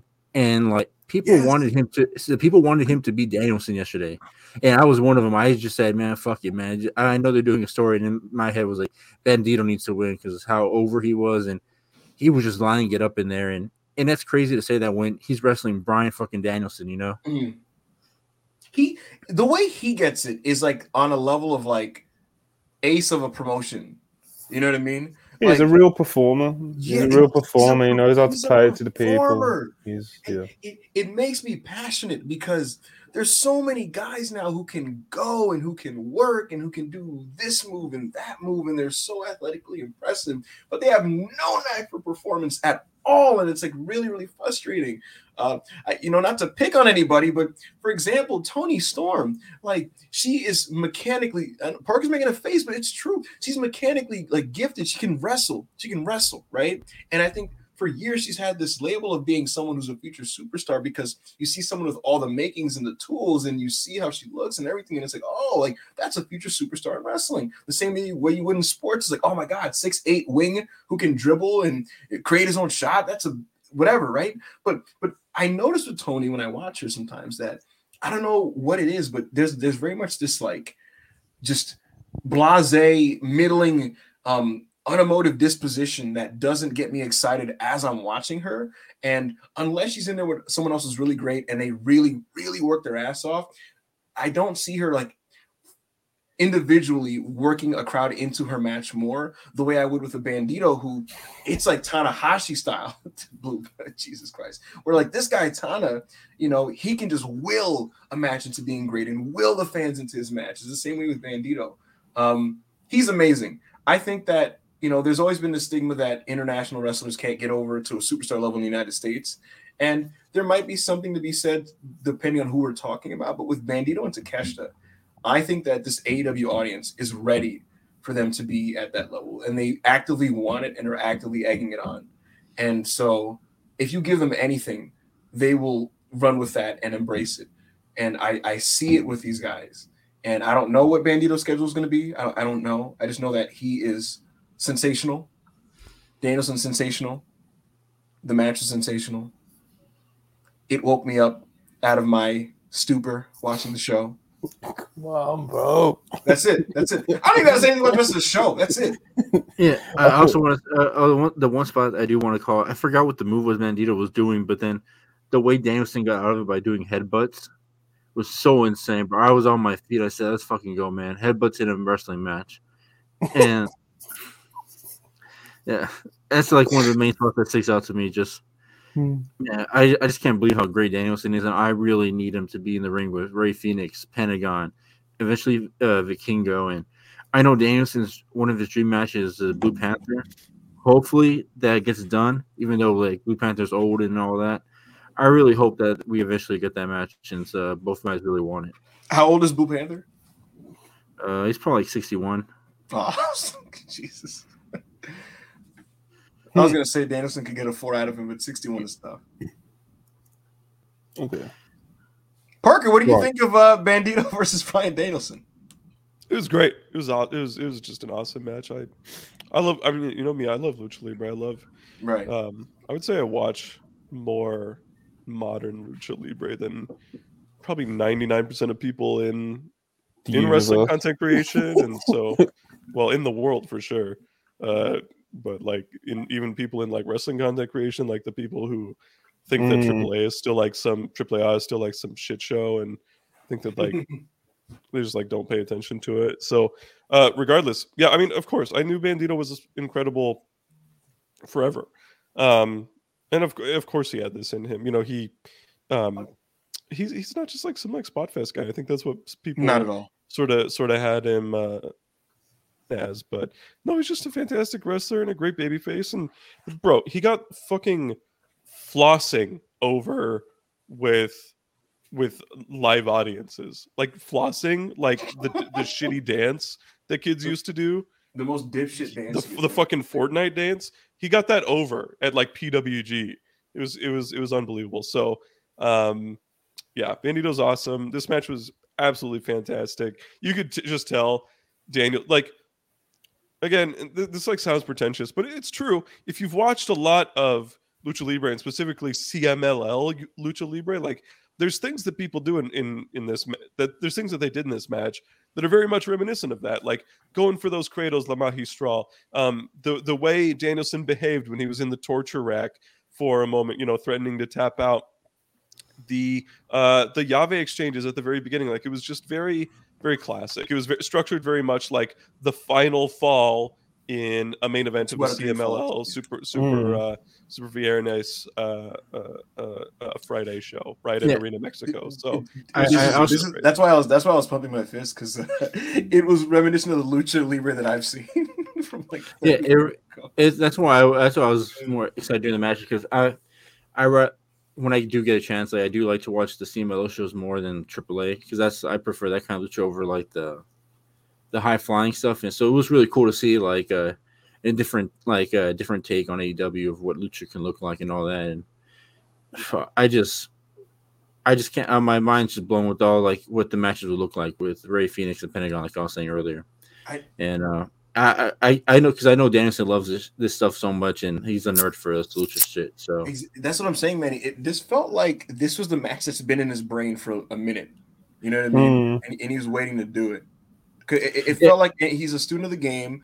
He it's pretty well documented, like you said, and people were sharing it on Twitter. He's a massive fan of Blue Panther, and it's like it just feels like in his mind, it's like when I get my hands on a high level luchador and I can do whatever I want, and I got 20 minutes. This is what I'm gonna do. And he finally Yeah. got I, I know Danielson's also the dream match is Mascara Dorada. So hopefully we get that match too. I thought we would have ha- had it already on AEW since uh, Dorada is always on TV. Some, some he's sometimes in a he's in AEW, and uh, the one thing I do last thing I'm gonna add on Bandidos, he has like real ace energy to me. Like I really think he can like carry AEW for a while if Tony really wants to get, gives him the chance to do it. I just want to add in when I think about Takeshita's prospects in AEW and Bandidos, I think that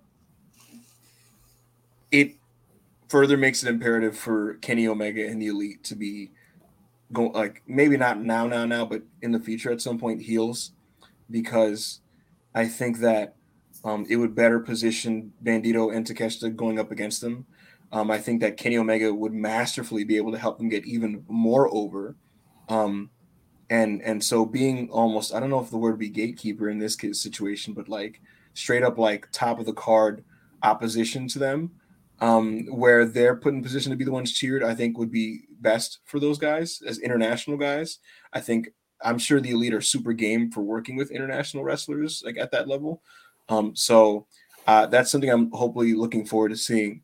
Uh, is is the elite helping get these guys to like a super superstar level, uh, headlining shows, working against them. Uh, so yeah, Yeah, man, it was great. um, yeah, after the after the match, obviously Danielson won with his knee. Um, after the match, MJF popped up on the big screen. He cut a promo, and he caught a promo, and it was kind of it wasn't his like you know the typical shtick that a lot of people have kind of criticised him for as of late. Um, a lot of us included. Um, it was more kind of him saying that like to start off with, with this feud with Bryan, he's just been having a bit of fun, a bit of child's games, that sort of thing. And he's like, but as this match at Revolution gets closer, his fun mask will start to slip off, and nobody wants to see what's under his mask. The, the person that's under the mask is a monster. Blah blah blah. Um, it was a good promo though, man. It was. Uh, give credit where credit's due. Obviously, he's a world champion. The sort of promo that you want to see him doing at a certain level.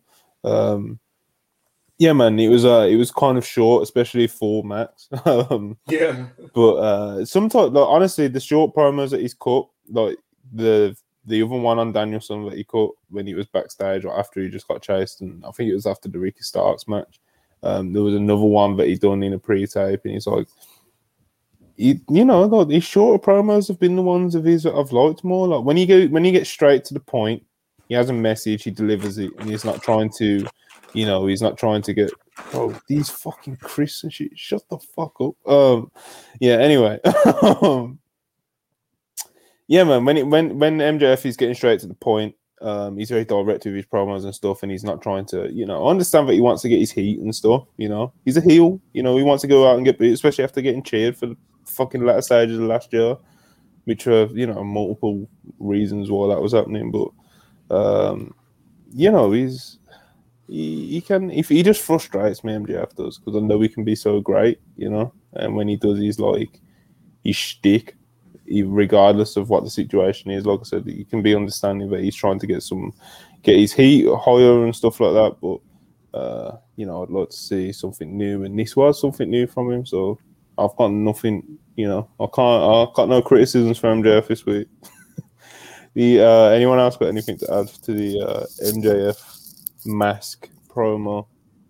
Not really. Uh, it's clear that he took a lot of the criticism to heart last week and made sure to have this be after the match rather than before the match. And I think as a result, the, the match had an incredible atmosphere. Um, so Juan in uh, live chat said, "Have we seen the Kiera Hogan shot?" Uh, tweet. No, because we're doing a live I I podcast. I saw it. What did it. she say? I she Uh, she was just shitting on the like she was basically going like, what the fuck was even the point of the baddies? And I couldn't tell if it was kayfabe or not. Like I, I actually couldn't tell.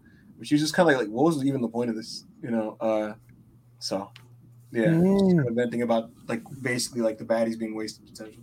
she getting dragged because it feels Uh, like I anytime, didn't anytime see it. someone's like openly like against like AEW, it kind of never it never goes too well from them on Twitter. To be honest, but Nah, people are people really seem like uh on our side.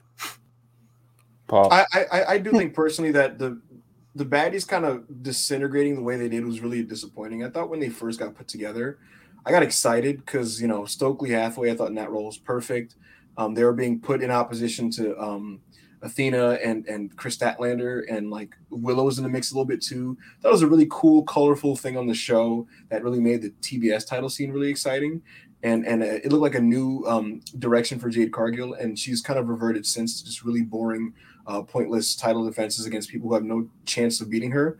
And so, you know, that the Bow Wow thing kind of coming and going, uh, this weird jankiness with uh, Red Velvet, uh, just everything with Jade has been k- kind of shit for like a, a few months, to be honest with you, to be frank. Uh, and it's it's a bit disappointing. So I hope that picks up, Oh. and you know, Darren Walker, two two dollars. Valley is the best thing about the baddies.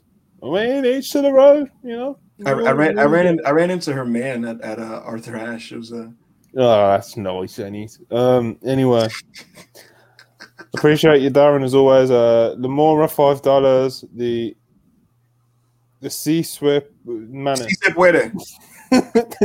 Manny. Uh, uh, the Si Se Puede chance during Dragon Bandido legit made me emotional. What a great moment. I hope TK has a long term plan for him this year.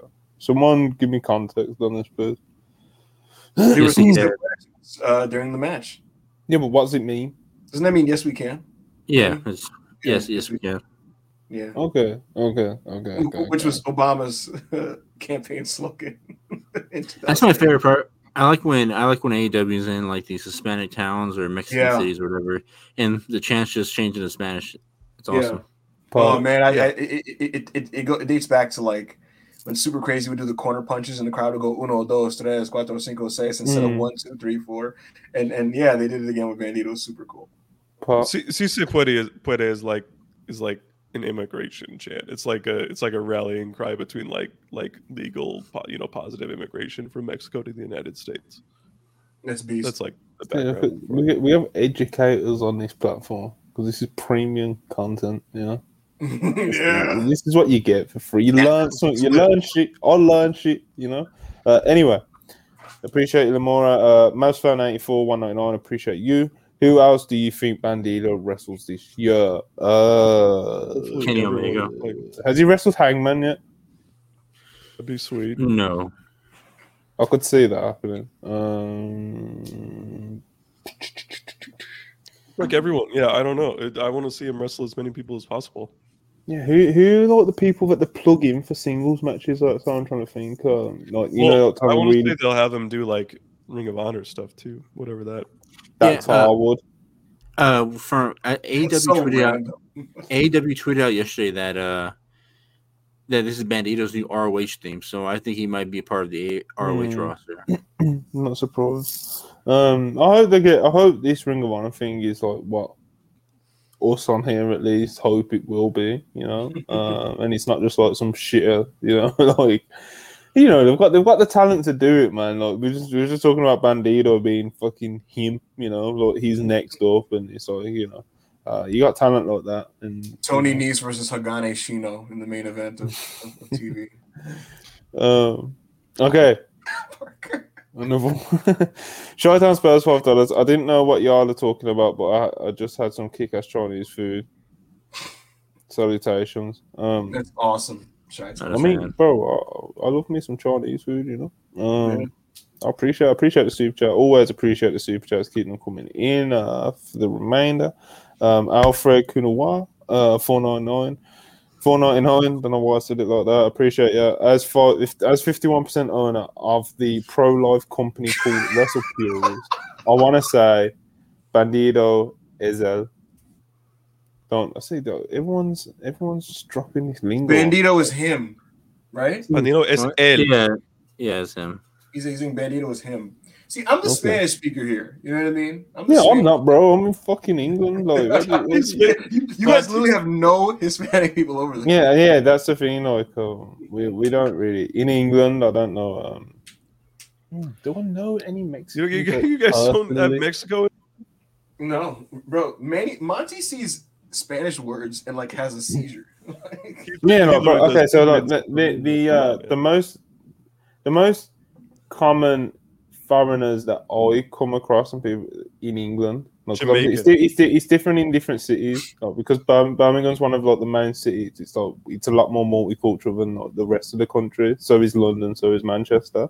Uh, just um, Asians, so Indians, Pakistanis, um, Bangladeshi, uh, and like Africans wise, there's a lot of Nigerians, there's a lot of Ghanaians, there's a lot of Jamaicans over here, but not like not, not really like Mexicans, Spanish people. Uh, you know, we just yeah, man, just.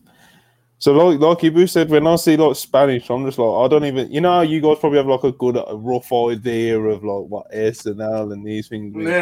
Bro, I ain't got a clue. You know, I, I, it's yeah, it's you know, it's hieroglyphics to me. You know, um, what is it? What is is that you in the comments, or have we got another imposter? that was me. Okay, that was you. Okay, okay, cool. Imagine if I just blocked you. Um, okay. No, because bro, this is what I mean. There was that phase a couple months ago. Where it's like there was about five fake backup hangman accounts, Yeah, it was weird. and it's like they weren't even calling themselves fake. Yeah. And it's like we, you know what I mean? Like, we didn't know what was going on, but we had to, end, just we had to, we had to like block people and shit. It's like people, There I'm sure a- were just doing bits, but it's like, There was a fake Manny account too with my profile picture and everything. And It threw me off. I said, "No way, that's me." And I'm com- like, I'm on a show. Freaking crazy, man. do you know, look at this. this is crazy. WWE careful, like, you know. Monty speaks Spanish and he doesn't have a seizure. It's just the Pfizer activating. That's great. Listen, I am um, I, I, am don't want you I, I, am I'm vaccinated, you know, or uh, I'm a supporter of vaccinations, you know. Uh, Mont, Mont vaccination? yeah, man. Yeah, it's all about vaccine. it. Anti-vax, anti-vax purists? Hey, none of The- that, the- you know. Moderna. Moderna? I don't know why Layla with that bald country guy, she needs me. I got hair. That's That's crazy, a really Harv. good point, Harv. yeah, Harv. You know, I respect us. I respect the grind, but you know, I don't. Harv, She, have she ain't, she ain't reading this, bro. You know, she ain't reading this, bro. Um. All right, man. Okay. Okay. Where are we at? Where we at? Max promo spoke about you. Willow. Anything Oh, else? it, Kushida, Kushida and Darby. Will, there was Willow. That's the main total. event. That's just what Manny just names what he wants to speak Yeah, about. yeah, yeah. I was gonna say he skipped to the next thing he cared about. he Yeah. was like, Uh, all right, Kushida. promo package with Toni Storm, Saraya Shida, the kind of planted the seeds for the later heel turn. Sorry about the spoiler, but if you don't want spoilers, what you hear, you know. um, back from commercial room for Brian Daniels' opponent next week is Brian Cage. Then Yeah, there's that, there's the Brian there's the Brian Cage MJF Prince Nana um, promo thing where MJF basically offers Brian Cage a big envelope of money. Says, you know, I don't care if you win or lose, just break Bryan Danielson's arm. Uh, Brian Cage says he thinks he can arrange something for that, and uh, MJF slaps him, bitches him basically, and uh, you know, Prince had to talk Brian Cage out of killing MJF there and then, and you know, it was like he was very much a power play by MJF with his money, and you know, heel shit, man. It was. Uh, I got no complaints about this, and we got a good match out of it. Um, Toni Storm versus Willow Nightingale. Uh, this was fine. Um, it was the in the finish. Uh, Saraya distracted the referee. Toni Storm got the win, and then Saraya jumps Willow Nightingale after the match. You're like, what the fuck's going on? Saraya's meant to be a babyface. Blah blah blah. Um, then Toni Storm joins in as well, and they're both kicking the shit out Willow. Ruby makes the uh, Ruby makes the save, and um, yeah, man, we got heels. We got we got two new heels in the women's division. Two of the biggest stars in the division.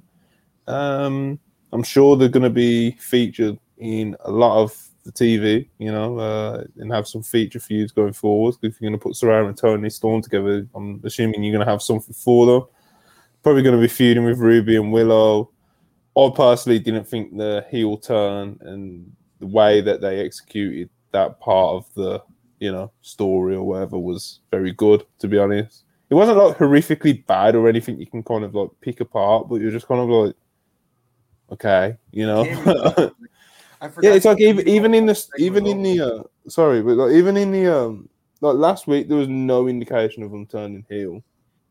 Then it's like then you drop a log a hint promo where they kind of like say a few weird things earlier in the show, and then you just turn them heel immediately. Like it was just I don't know, you know.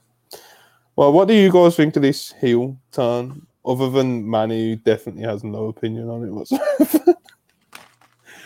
Thought the execution was bad. I think that Hikaru Shida has been portrayed as a really big idiot these last two weeks, which is really unfortunate because she's awesome. Um, I'm not sure what's being cooked here. Uh, I think the general concept and idea of AEW originals versus um, new talent is good.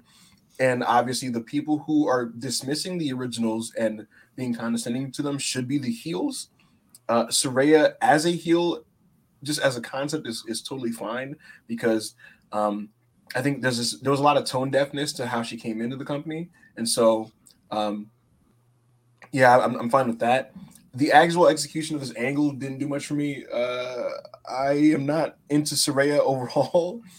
Um, I just don't think she has the performance chops really to lead a big storyline like this. To be honest with you, so I wonder who's going to be the person on that side that really leads like the promos and things like that. Because if you look at the eventual babyface side, we're, we're probably going to get Britt, Ruby Soho, people like that, and those those two are, are very good promos, right?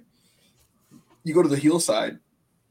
I don't really want to hear particularly from Toni Storm or uh, Saraya, and I don't want to watch Saraya wrestle. So I don't know how they're going to work around that, but if they can, uh, this could be a really promising program. And if it leads to women's blood and guts, that's exciting. Uh, I so know it's I have to alright. I just think I know it's alright. Like even with the promos, I just think they're kind of like she needs like reining in quality control sort of thing. Like because it's like the message of a promo sometimes is kind of like where why we've got to where we're at now. You know, this kind of uh pretentious look of that she's the savior of the AEW women's division. Just certain certain things that she said. You know. um Unless this was just the plan the whole time, I guess, turning Sarah heel, you know. Um, but yeah, man, I, I didn't think the execution was very good. It didn't seem very well thought out, you know. It didn't seem like this was something. This did not come across like something that had been like in the works for a minute and worked on, you know, and really like hashed out. And It came off like it was decided that week. yeah, it came out. Fuck, it was decided an hour before the show, bro. Like, what the fuck? Are you guys Uh. I, I'm gonna say one thing about Surya. I didn't watch her run in WWE, so I have no idea if she was good or not. But the time that she has been AW, I think her promos are all right, and I don't really see the Mm. big deal about her her in ring stuff. I mean, I don't really think it's that bad. I think it's just Ibu just hates her, bro. Like, I think it's just pa- I think it's just passable. For I her. do. I just think that does she. I think, she- but, but I do think some of her work is better than some of the women. I mean, like that they put out there every week. I mean, Anna Jay, but I just really don't see the deal. So I just wanted to. Uh, You think you think you think Surya's better than Anna Jay? He didn't. He didn't even want to give a take. He just wanted to get that Jay shot. Hold on a second. Hold on a second. You think you think time out, time out. Wait a minute. Wait a minute. Anna Jay is way more like she's a way more realized performer in the sense of like knowing what No, she is she's on the show. Huh? Oh, no, she's not. Bro, she wants to choke people out. She walks out with Ty. You know, she has the occasional DQ match. Like, what's the issue? You know what I mean? She's just like a less cool version of Britt. What? This we're like we're like splitting hairs here. Like What do we? I, I don't care about this. I'm I'm looking forward to Blood and Guts. Like it'll be cool when they do that, and I bet they do Yeah. pretty good. Um, right. Is this I- what we're I don't- doing now? I don't give it. I don't give a shit about the story or. I don't, Yeah, think, like, I don't, I don't think they're gonna do it. Well, Oh, I bet they- think- They're I- I- going I think they originals Yeah. versus yeah. They're they're absolutely going It, to. it- it's one hundred percent happening. Um, I think it's they do happening. do it, I need Riho in it. we can't trust DBs 100. percent I don't trust Oh. 100 percent in wrestling anymore. Sure, Nothing, sure, nothing's 100 percent in wrestling. sure, Yeah, but- that, but the I- I'm with- Dave. I'm Bro, I, I, I, I, I'm, I'm with. Parker. I'm with Parker. The actual match I'm looking forward to should be really cool. The build and the way they're kind of getting to this is it's just not it's not doing anything for me. So Mm, I, I need Oof. Riho in the match and get color. Yes. Um. Uh, just before the main event, we got a couple promos. They're just short ones, though. Uh, Stokely Hathaway and Ethan Page got a promo on Jungle Boy. They're going to be wrestling either Friday or next week. I can't quite remember which one. I think it's Friday actually. Um, so yeah, It's right. that got announced. Uh, then we got Takeshita. He was interviewed by was it Renee? It may have been Renee. Um, yeah, it was Renee. It was. Uh, he said something. He Oh, said this was he started. He awesome. started. He started a promo. Then he went into Japanese. And Renee asked him, "What does that mean?" And he basically just called MJF an asshole, and the crowd popped, and it was cool. Um, main event: Darby Allin versus Kushida, AEW TNT Championship. Darby retained in a great main event. Manny, you've been waiting. You've been locked. You've been loaded. How did you feel about this match? Thought the match was fucking awesome. Darby's bringing back prestige to the TNT title. Um, I just want to talk about that one spot where Kushida got him in the armbar while he did that. Uh, what was it like a Coffin what drop. was that coffin drop? That was insane. I don't think I've ever seen anybody catch somebody, especially an armbar that way. Uh, Yeah, I'm shocked to the floor. To the floor as well. It was fucking. Yeah. I'm, I'm shocked that Darby didn't do his suicide dive. And besides that, I just man, I love. Uh, sometimes I, sometimes Darby does a thing where you forget that he's a good mat wrestler too, because everybody Mhm. just thinks of him as a stunt wrestler. But when he gets in there with somebody that does uh, mat work, man, he's he's the next level. Because some of that stuff he was doing at the beginning of the match was just sensational. He's a Yeah. he's a beast. It's man. great- yeah, it's I a great match. Darby. I love Darby. What about you, Parker? How, It was a great feel? match. Yeah, this was this was great. Uh, I love seeing Kushida in there. Kushida was able to be like look like a killer. which is cool. A lot of times when he's against like bigger guys, it's kind of difficult. But as we saw Mm. in like the Gargano match, it, Gargano match in NXT, and of course all the time in New Japan with like Hiromu and stuff like that. And now here with Darby, when he's like comparably sized or even a little bigger than the other guy, he can really come across like a nasty dude, and it's it's pretty compelling. Uh, and Darby's just incredible. Like Darby, I think number one because of his appearance. Number two because in some circles he's not seen as like the best guy, and then finally just maybe because of like the style he wrestles.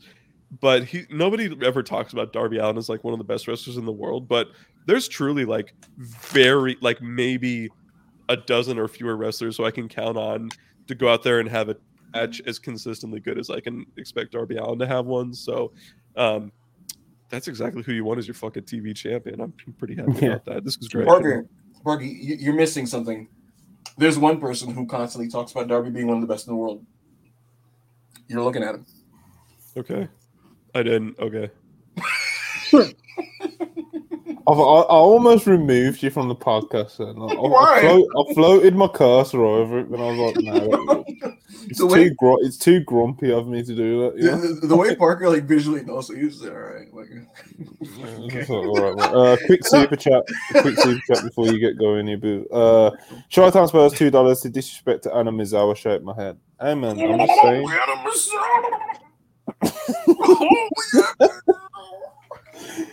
Yo, Ibu, Kushida. Kushida's a killer, man. yeah. He's a beast. One of the best juniors of all time. One of the best of his generation, and he's. I love the key wrestler. lock.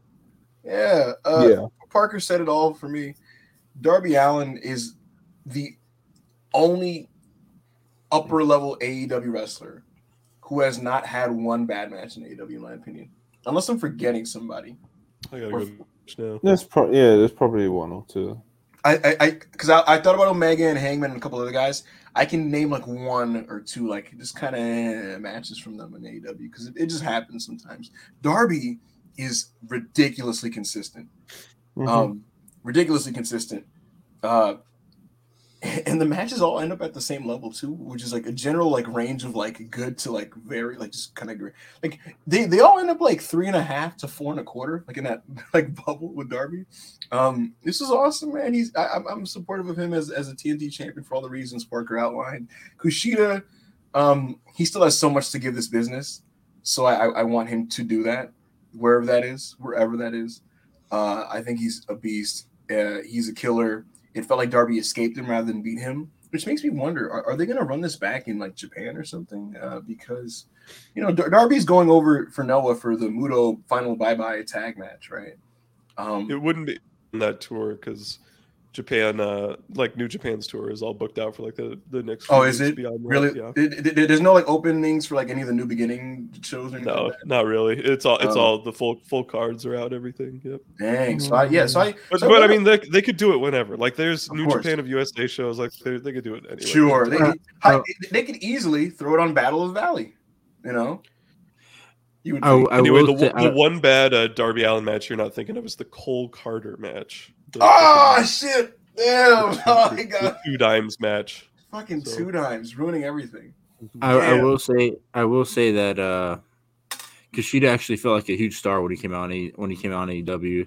I haven't really got that feeling since he's since he's come back to the world of wrestling. Besides that, besides his return for New Japan, since then I haven't really got that vibe. And um, Yeah, it was cool to see him out there, man. yeah, I forgot what I was gonna say about Kushida, but He rules. He's very good, you know. Ni- Nice, nice main event. Amazing match in the middle of the show with Danielson. This is a great Uh, show. Yeah, I, I Oh. think I think with those two time, things, those two things, as well as Top Flight getting a nice victory earlier in the show, um, I think it's fair to say that this Dynamite took us for a ride, guys. You know, I think it's. oh, I, re- I remember what I was gonna I remember what I was gonna say. Oh, on. Manny, talk, talk. Let's just from ignore. Before I forget, uh, I do I do want to say I'm muting him. Go I on, do want to say this, this match. Uh, it felt like it, for some reason, I was kind of disappointed when Darby just pinned him out of nowhere because I was like, I feel like they were they're about to go into like this long stretch. Like I feel like they were in a, I feel like this was an ending to like a Best of Super Juniors tournament final. Like I thought they were gonna go for another like 20, 30 minutes, and I remembered, oh shit, no, Dynamite's already about to be Yeah. over. Oh shit! It's fucking 10 a.m. or though 10 p.m. or whatever time it finishes. There. so when Darby got the flash pin, I was like, oh fuck, man. But I guess they save stuff for the when they do. I the love that. final. I love that move though. More wrestlers need Yeah. just like just like pin combinations that just like Yeah. always. All right, bro. win. Yeah, I love her. I love Yeah, her. Kevin Uh, Kevin Kelly says it all the time on on on New Japan, where he says that some fin- some wrestlers just need flash pin uh, flash pins because they need that in, they need that arsenal in their move moveset. Yeah, man. So I've, it's one it's one of the uh, aspects I've always loved about Zack Sabre Jr. matches as well. Uh, Mhm. It's like he can just like e- even with submissions as well. To be fair, it's like he can just snap something on. It's like it's over. You know, it's very. uh I've never been a fan of like shoot style wrestling when they go like too far with it. Like I enjoy blood sport, but you know sometimes when it's just like. Like they're, they're, they're doing too. You know when you're watching it, sometimes you're like, bro, yeah, like, it's not. It's not that. It's not. Yeah, it's not. It's not that deep, bro. Like, you know, like, um, but like one element that I've always found kind of like amazing about MMA from my years of watching that that I wish kind of you could capture a bit more in wrestling is like this like it could end at any second, you know. Um you don't really see many finishes like that unless it's like a roll up, you know. Uh but yeah, just going back to my Zack Sabre Junior tangent, that's one of the things I've always loved about him is that he can kind of just wrap it up in a, you know. But yeah, man, if we got uh, that was Dynamite, like Park said, good show, good show. Darby Kushida, great main event, uh, epic match in the middle of the show with Bryan Danielson and Bandido. There was a big moment for Top Flight. Um, yeah, man, we got we got some good we got some good stuff on this show. Uh, we got anything we want to plug before we get out of here? Uh, Manny, I know you've got a feature coming out soon. It was supposed to drop earlier, but I got caught up with some things. But it's coming out very soon. Uh, Dumb, Dumb guy live. Dumb guy live has interviews lined up with uh, with wrestlers who are currently in Japan wrestling. So look forward to that. Yes, Manny. Uh, you got anything else you want to And follow, follow, follow this account so we so we actually like get some traction on this pod. That would be great. Absolutely. If you're not following Dumb Guy Live, what are you doing? That's a great. That's a great. You're the real dumb guy. You're the real dumb guy. if You don't follow Dumb Guy Listen, Uh, go ahead, Manny. Go ahead. I don't really have anything about just my future that's coming out in the next day or two. Um, Mhm. You'll come out tomorrow. and then oh tomorrow, and then worldwide. Listen, Oh. man, watch Worldwide, watch Dumb Guy Live, watch the Wrestle Purists podcast as you guys continue to do. Be sure to rate the video, comment, and subscribe. We appreciate everybody. Um, the road through WrestleMania is coming out sooner rather than later. Uh, appreciate all of you guys. Long live Jay Briscoe, one half of one of the greatest tag teams of all time. Appreciate all you guys. Dumb guy, dumb guy. Dynamite was really good. And so for Monty, for Parker, Wait, wait, wait, wait, wait, wait, wait, What? wait, wait, What? wait, wait, wait, wait. what? What? The Wait. logo came up, and then Monty was just Tommaso Ciampa right there. Yeah, right. He's not the Give me- host, bro. Hey. You know what I mean? If you want to host, then you gotta, you gotta, you gotta do all I've- the hosting I've- things. I've- like you can't, you can't just come in- you can't just come in for the flower. You can't come in for the flowers and the Kenny Omega good night and bang bang. Like, nah, bro. I've, Nah, I've taken us home I'm signing this shit off, bro. Uh, Oh. you've obviously, you've obviously, you got your plugs in. No one asked me if I've got plugs. I'm you know, sorry. What you? What are it your plugs, Monty? You know what I mean? Uh, what Oh have I got God. to plug actually? Yeah, my Jay, my You're- Briscoe thing. Obviously, um, you know, it's I don't write features, but as I was mentioning earlier, when I found out the news about Jay, it was like I was trying to reply to people or tweet something, and I didn't know what to write. Like nothing felt remotely fitting when I, so I just delete what I typed. So I just kind of opened up the notes app and started writing and reminiscing and venting about Jay Briscoe to myself, kind of, and it was kind of like the skeleton of a feature. And Joe Hulbert, who I want to shout out, out, obviously many of you know, he helped me kind of like polish it and stuff like that. And um, we got it out, man. So like, obviously, it's my first feature about one of my favorite wrestlers, genuinely of all time. Obviously, not in the best of circumstances, but you know, it meant a lot to me to be able to like get that out. Um, so yeah, if if anyone wants to kind of you know, fondly have a nice little read, reminiscing the career and life of the Briscoes, Jerry Briscoe especially, then uh, it would mean a lot for me if you did read it and give me some sort of feedback on it. Um, of course, Jerry Briscoe uh, couldn't sign off without saying rest in peace and how special he was again just uh, before we sign off. And yeah, man, he, he will be heavily missed by all corners of the wrestling community. All the love I'm sure everyone's been seeing pouring out for him, all the countless videos, you know, go and watch them, man. Like the farmyard, the farm promos with Mark, um, some of the promos from the Adam Cole feud, um, even if pro- any feud, bro, like he's fucking genuinely one of the best promo guys of all time. Go dig out some of the quirky matches that they had, as well as the Ring of Honor stuff, like the Japan tours that went on. You know, they were um everybody should know how great the Briscoes were. Like, even though we mentioned many times in this podcast, they never really kind of got the the big, big platforms and the millions of dollars and stuff. But they are definitely a tag team that that are worthy of any wrestling fan of seeking out and learning about and appreciating. Because, like I said, for me, the greatest tag team of all time, Joe Briscoe, one of the great wrestlers of his era. Uh, we, we love him, we'll miss him, and uh, rest in peace once again. And thoughts and prayers to the Pugh family. And um, from me, Parker, Ibu, Manny, this has been Wrestle Purist podcast. Peace out and reach for the sky, boy.